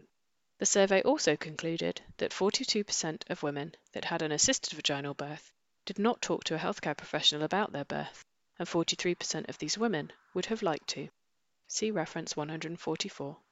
Evidence level 2 plus. Follow-up of a cohort at three years following operative birth reported that 50% of women did not plan on having a further child, and almost one half of these women reported fear of childbirth as the main reason for avoiding pregnancy. See reference 8. Evidence level 2 plus. The association between assisted vaginal birth and PTSD is complex and studies have had conflicting results. A systematic review concluded that assisted vaginal birth is one of a number of risk factors for PTSD and proposes a model for consideration that includes predisposing risk factors, triggering factors, and coping factors. See reference 145. Evidence level 2 plus. A further cohort study suggested that the key associations with a traumatic birth are lack of control and lack of choice for pain relief. This highlights the importance of shared decision making, consideration for pain relief, and the value of non technical skills in conducting an operative birth and in reducing the impact of the birth on the psychological well being of the woman and her family. See reference 146. Evidence level 2 plus. Several studies have looked at debriefing approaches to reducing psychological morbidity following childbirth. A Cochrane review concluded that there is little or no evidence to support either a positive or adverse effect of psychological debriefing for the prevention of psychological trauma in women following childbirth. See reference 147. Nonetheless, women report the need for a review following birth to discuss the management of any complications and the implications for future births. See reference 144. Evidence level 2 minus. The optimal timing, setting, and healthcare professional for post-birth review require further evaluation. The obstetrician should refer to the NICE guideline on postnatal mental health and PTSD and refer women with continuing severe symptoms to relevant expertise such as psychology as recommended in the guideline.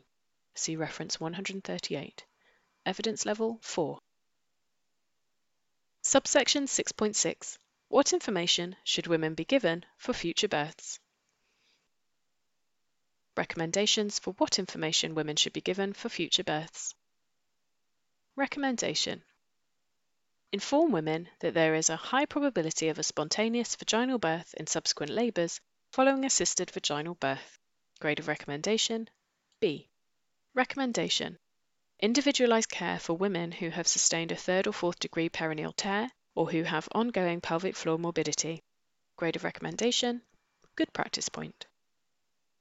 Evidence to support the recommendations for what information women should be given for future births. Women who have experienced an uncomplicated assisted vaginal birth should be encouraged to aim for a spontaneous vaginal birth in a subsequent pregnancy as there is a high chance of success. A population-based register study from Sweden found that 90% of women who had a von assisted birth with their first baby had a spontaneous or unassisted birth with their second baby. See reference 7. Although the risk of a further operative birth is higher than for women who had an unassisted birth in their first pregnancy, the absolute risk is low. The likelihood of achieving a spontaneous vaginal birth in a subsequent pregnancy is approximately 80% for women who have required more complex assisted vaginal births in theatre. See reference 8. This discussion should take place at the earliest opportunity as there is evidence to suggest that women decide soon after birth. See reference 148. Evidence level 2 plus. The future plan of care should be reviewed carefully with women who have experienced a third or fourth degree tear, particularly if they are symptomatic, as they may be at increased risk of further anorectal damage with a subsequent birth. Women should be counselled regarding the risk of recurrence and implications for future childbirth as per the RCOG guideline. See reference 128. Evidence level 2 plus. Section 7. Governance issues. Subsection 7.1. What type of documentation should be completed for assisted vaginal birth? Recommendations for the type of documentation to be completed for assisted vaginal birth. Recommendation Documentation for assisted vaginal birth should include detailed information on the assessment, decision making, and conduct of the procedure, a plan for postnatal care, and sufficient information for counseling in relation to subsequent pregnancies. Use of a standardized pro forma is recommended. Grade of recommendation Good practice point. Recommendation Paired cord blood samples should be processed and recorded following all attempts at assisted vaginal birth. Grade of recommendation Good practice point. Recommendation Adverse outcomes, including failed assisted vaginal birth, major obstetric hemorrhage, OASI, shoulder dystocia, and significant neonatal complications should trigger an incident report as part of effective risk management processes. Grade of recommendation Good practice point. Evidence to support the recommendations for the type of documentation to be completed for assisted vaginal birth. Like any clinical documentation, the documentation of the decision making and the conduct of the operative birth needs to include the key information to inform ongoing medical care of the woman and baby in the postnatal period, to enable debriefing, inform local audits, and to inform decision making in subsequent births. An accurate record of the procedure must be completed, including critical time points in the decision making, conduct, and completion of the procedure. This is aided by standardized documentation an example of which can be found in Appendix 2. Subsection 7.2 How should serious adverse events be dealt with? Recommendations for how serious adverse events should be dealt with. Recommendation Obstetricians should ensure that the ongoing care of the woman, baby, and family are paramount. Grade of recommendation Good practice point. Recommendation Obstetricians have a duty of candour a professional responsibility to be honest with patients when things go wrong. Grade of recommendation Good practice point. Recommendation Obstetricians should contribute to adverse event reporting, confidential inquiries, and take part in regular reviews and audits. They should respond constructively to outcomes of reviews, taking necessary steps to address any problems and carry out further retraining where needed. Grade of recommendation Good practice point. Recommendation Maternity units should provide a safe and supportive framework to support women, their families, and staff when serious adverse events occur. Grade of recommendation Good practice point. Evidence to support the recommendations for how serious adverse events should be dealt with. Like all health professionals, obstetricians have a duty of candour, a professional responsibility to be open and honest with patients when things go wrong. This is described in the joint statement from eight regulators in the UK. See reference 149. Maternity units should provide a safe and supportive environment in which learning can take place from serious adverse events. Highly complex human factors are involved in assisted vaginal birth and attempted assisted vaginal birth. An understanding of the interplay of these in adverse events is important. Not all serious adverse events are caused by failure in care. Section 8 Recommendations for future research. What is the role of oxytocin in the second stage of labour in women using epidural analgesia? Should manual rotation be used for correction of fetal malposition early in the second stage of labour? What is the role of ultrasound to assess fetal head position prior to assisted vaginal birth? What is the best choice of instrument for rotational assisted vaginal birth? What maneuvers can alleviate fetal head impaction at second stage caesarean birth? Section 9 Auditable Topics Maternity Unit Proportion of assisted vaginal births, the UK average is between 10% and 15%. Maternity unit and individual operator. Proportion of unsuccessful assisted vaginal births. Proportion of sequential instrument use. Case Notes Review to audit appropriate care of women with failed assisted vaginal birth or sequential instrument use for when to use sequential instrument and when to discontinue, use of ultrasound scan to confirm fetal position. Proportion of third and fourth degree perineal tears 1 to 4% for vacuum and 8 to 12% for forceps. Proportion of neonatal morbidity, composite trauma, including subgaleal hemorrhage, brachial plexus injury, fracture, facial nerve palsy, or cerebral hemorrhage, low APGAR score less than 7 at 5 minutes, and cord arterial pH less than 7.10. Refer RCOG consent. Proportion of documentation of written or verbal consent for assisted vaginal birth. Target 100%. Proportion of written consent documented for trial of assisted vaginal birth in operating theatre. Target 100%. Completeness of documentation. Target 100%. Proportion of women after assisted vaginal birth receiving a postnatal review explaining the birth and discussing birth options in future pregnancy. Target 100%. Section 10 Useful links and support groups. Royal College of Obstetricians and Gynecologists. Assisted Vaginal Birth. Information for you. London. RCOG 2012. NHS Choices. Forceps or vacuum delivery. https colon forward slash forward slash www.nhs.uk forward slash conditions forward slash pregnancy hyphen and hyphen baby forward slash ventouse hyphen forceps hyphen delivery forward slash.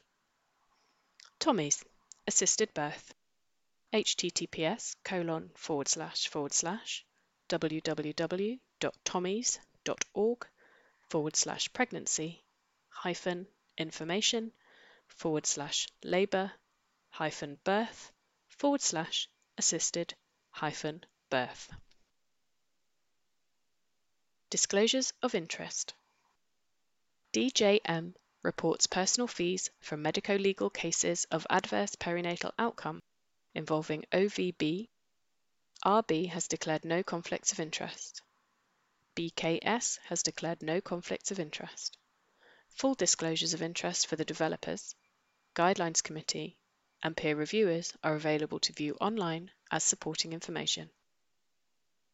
Funding all those involved in the development of the Greentop Guidelines, including the Guidelines Committee, Guidelines Committee co-chairs, guideline developers, peer reviewers and other reviewers, are unpaid volunteers and receive no direct funding for their involvement in producing the guideline. The only exception to this is the Guidelines Committee members who receive reimbursement for the expenses for attending the Guidelines Committee meetings for standard RCOG activities. This is standard as per RCOG rules. Appendix 1 Explanation of Guidelines and Evidence Levels. Appendix 1 outlines the classifications of the evidence levels of the text supporting the recommendations in this guideline and the grades of recommendations assigned to each recommendation based on the available evidence. The possible classifications of evidence level are 1 plus plus, 1 plus, 1 minus, 2 plus plus, 2 plus, 2 minus, 3, and 4. The grades of recommendation used are A, B, C, D, and good practice points. These are best practice based on the clinical experience of the guideline development group. For more details on how the classifications of the evidence levels and grades of recommendations are determined, please visit www.rcog.org.uk forward slash GTG26. Appendix 2 Assisted Vaginal Birth Record Revised Appendix 2 is a pro forma that can be used in clinical practice for the operative vaginal birth record. It can be used to record the details of an assisted vaginal birth. Appendix 3 Decision making for assisted vaginal birth. Appendix 3 is a flowchart to aid decision making for assisted vaginal birth. It outlines each stage of the procedure detailing considerations that should be taken into account to ensure each step is performed safely. References The full list of references can be accessed via the RCOG website at www.rcog.org.uk forward slash GTG26.